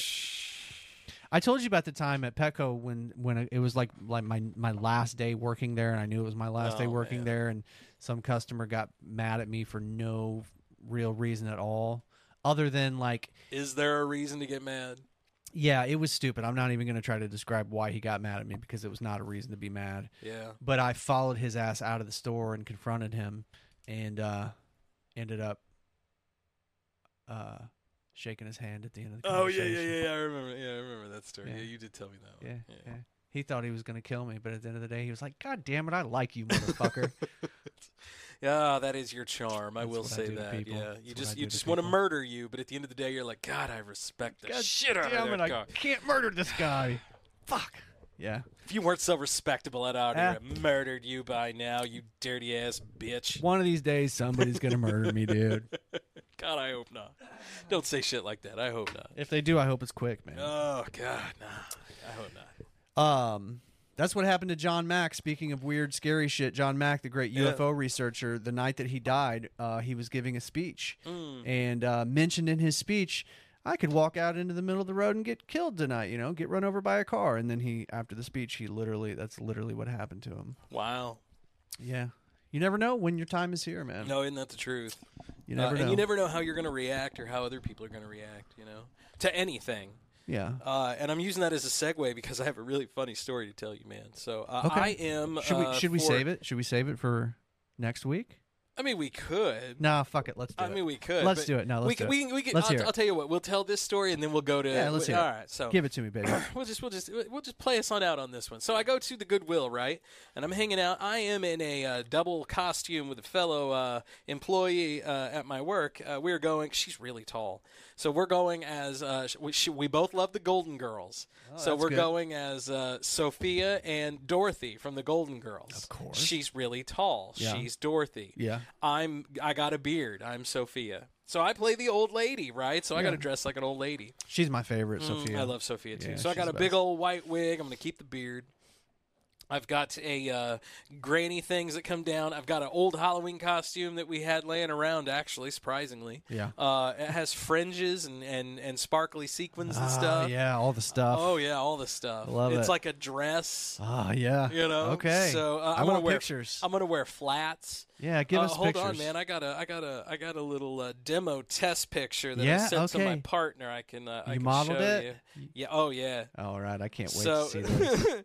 so the Golden Girls are big with. Uh, so there's a reason I'm holding a, a pie. So the Golden Girls are big with uh, cheesecake. Okay. So I was trying to like, it's not cheesecake, but here's I, I made a coconut cream pie the other night. Gotcha. So I was like, here's some pie. Okay. So all here, here you go, bro. Let me see. Mm. I wonder if we could. Oh yes. you look very surprised. in Right. this Oh picture. yeah. Well, it was supposed. I'm supposed to be like. I had a stroke, right? Because I'm Sophia. I didn't Yeah. know it was terrible. That's pretty good. so that's what I sent her. Yeah. you either look like Sophia or a guy who doesn't remember why he just put his dick in the pie. um. Yes. That's all. I, that's all I can say. Oh, Yes. So here, let's. Uh, I think I can show you guys. Here we go. Yeah, Uh, yeah. So. Oop, hold on. Let me let me pull the. we got to get. I man, we got to get the facial expression in there. Though that's the There you best go. part. Yeah, there it is for our video Oh listeners. yeah. So you can see that. There you go. Check that out. Check us out on YouTube, Spotify, all those. All the things. places All that those you things. get. Uh, you get. Uh, you, you can get any kind of. Podcast. oh, wait a minute, from. Scotty! I just realized I fucked up. Yeah. Hold on, I'm gonna stop that music. We're gonna change our music. Oh, here. we changing our. Uh, doing the spooky music. Yeah. Spookily Ookly, it is our Halloween two parter. Thanks to all of our Patreon patrons. We're going to keep the party going at patreon.com slash the old 77 podcast there for just a little bit. Uh, we didn't have anything last week. Apologies to that because of Shit illness, happens. but shit Get happens. over That's why it. You get a mega episode. Yeah. We're going to do a big one uh, coming up uh, just right after this one. So That's right, baby. Enjoy. See y'all next week. Peace out. Bye, homies. Biscuit had AIDS. He fucking better, man. After not not texting or calling. Wait, it sounded like I said Biscuit had AIDS. I meant to say Biscuit has AIDS. Bitch.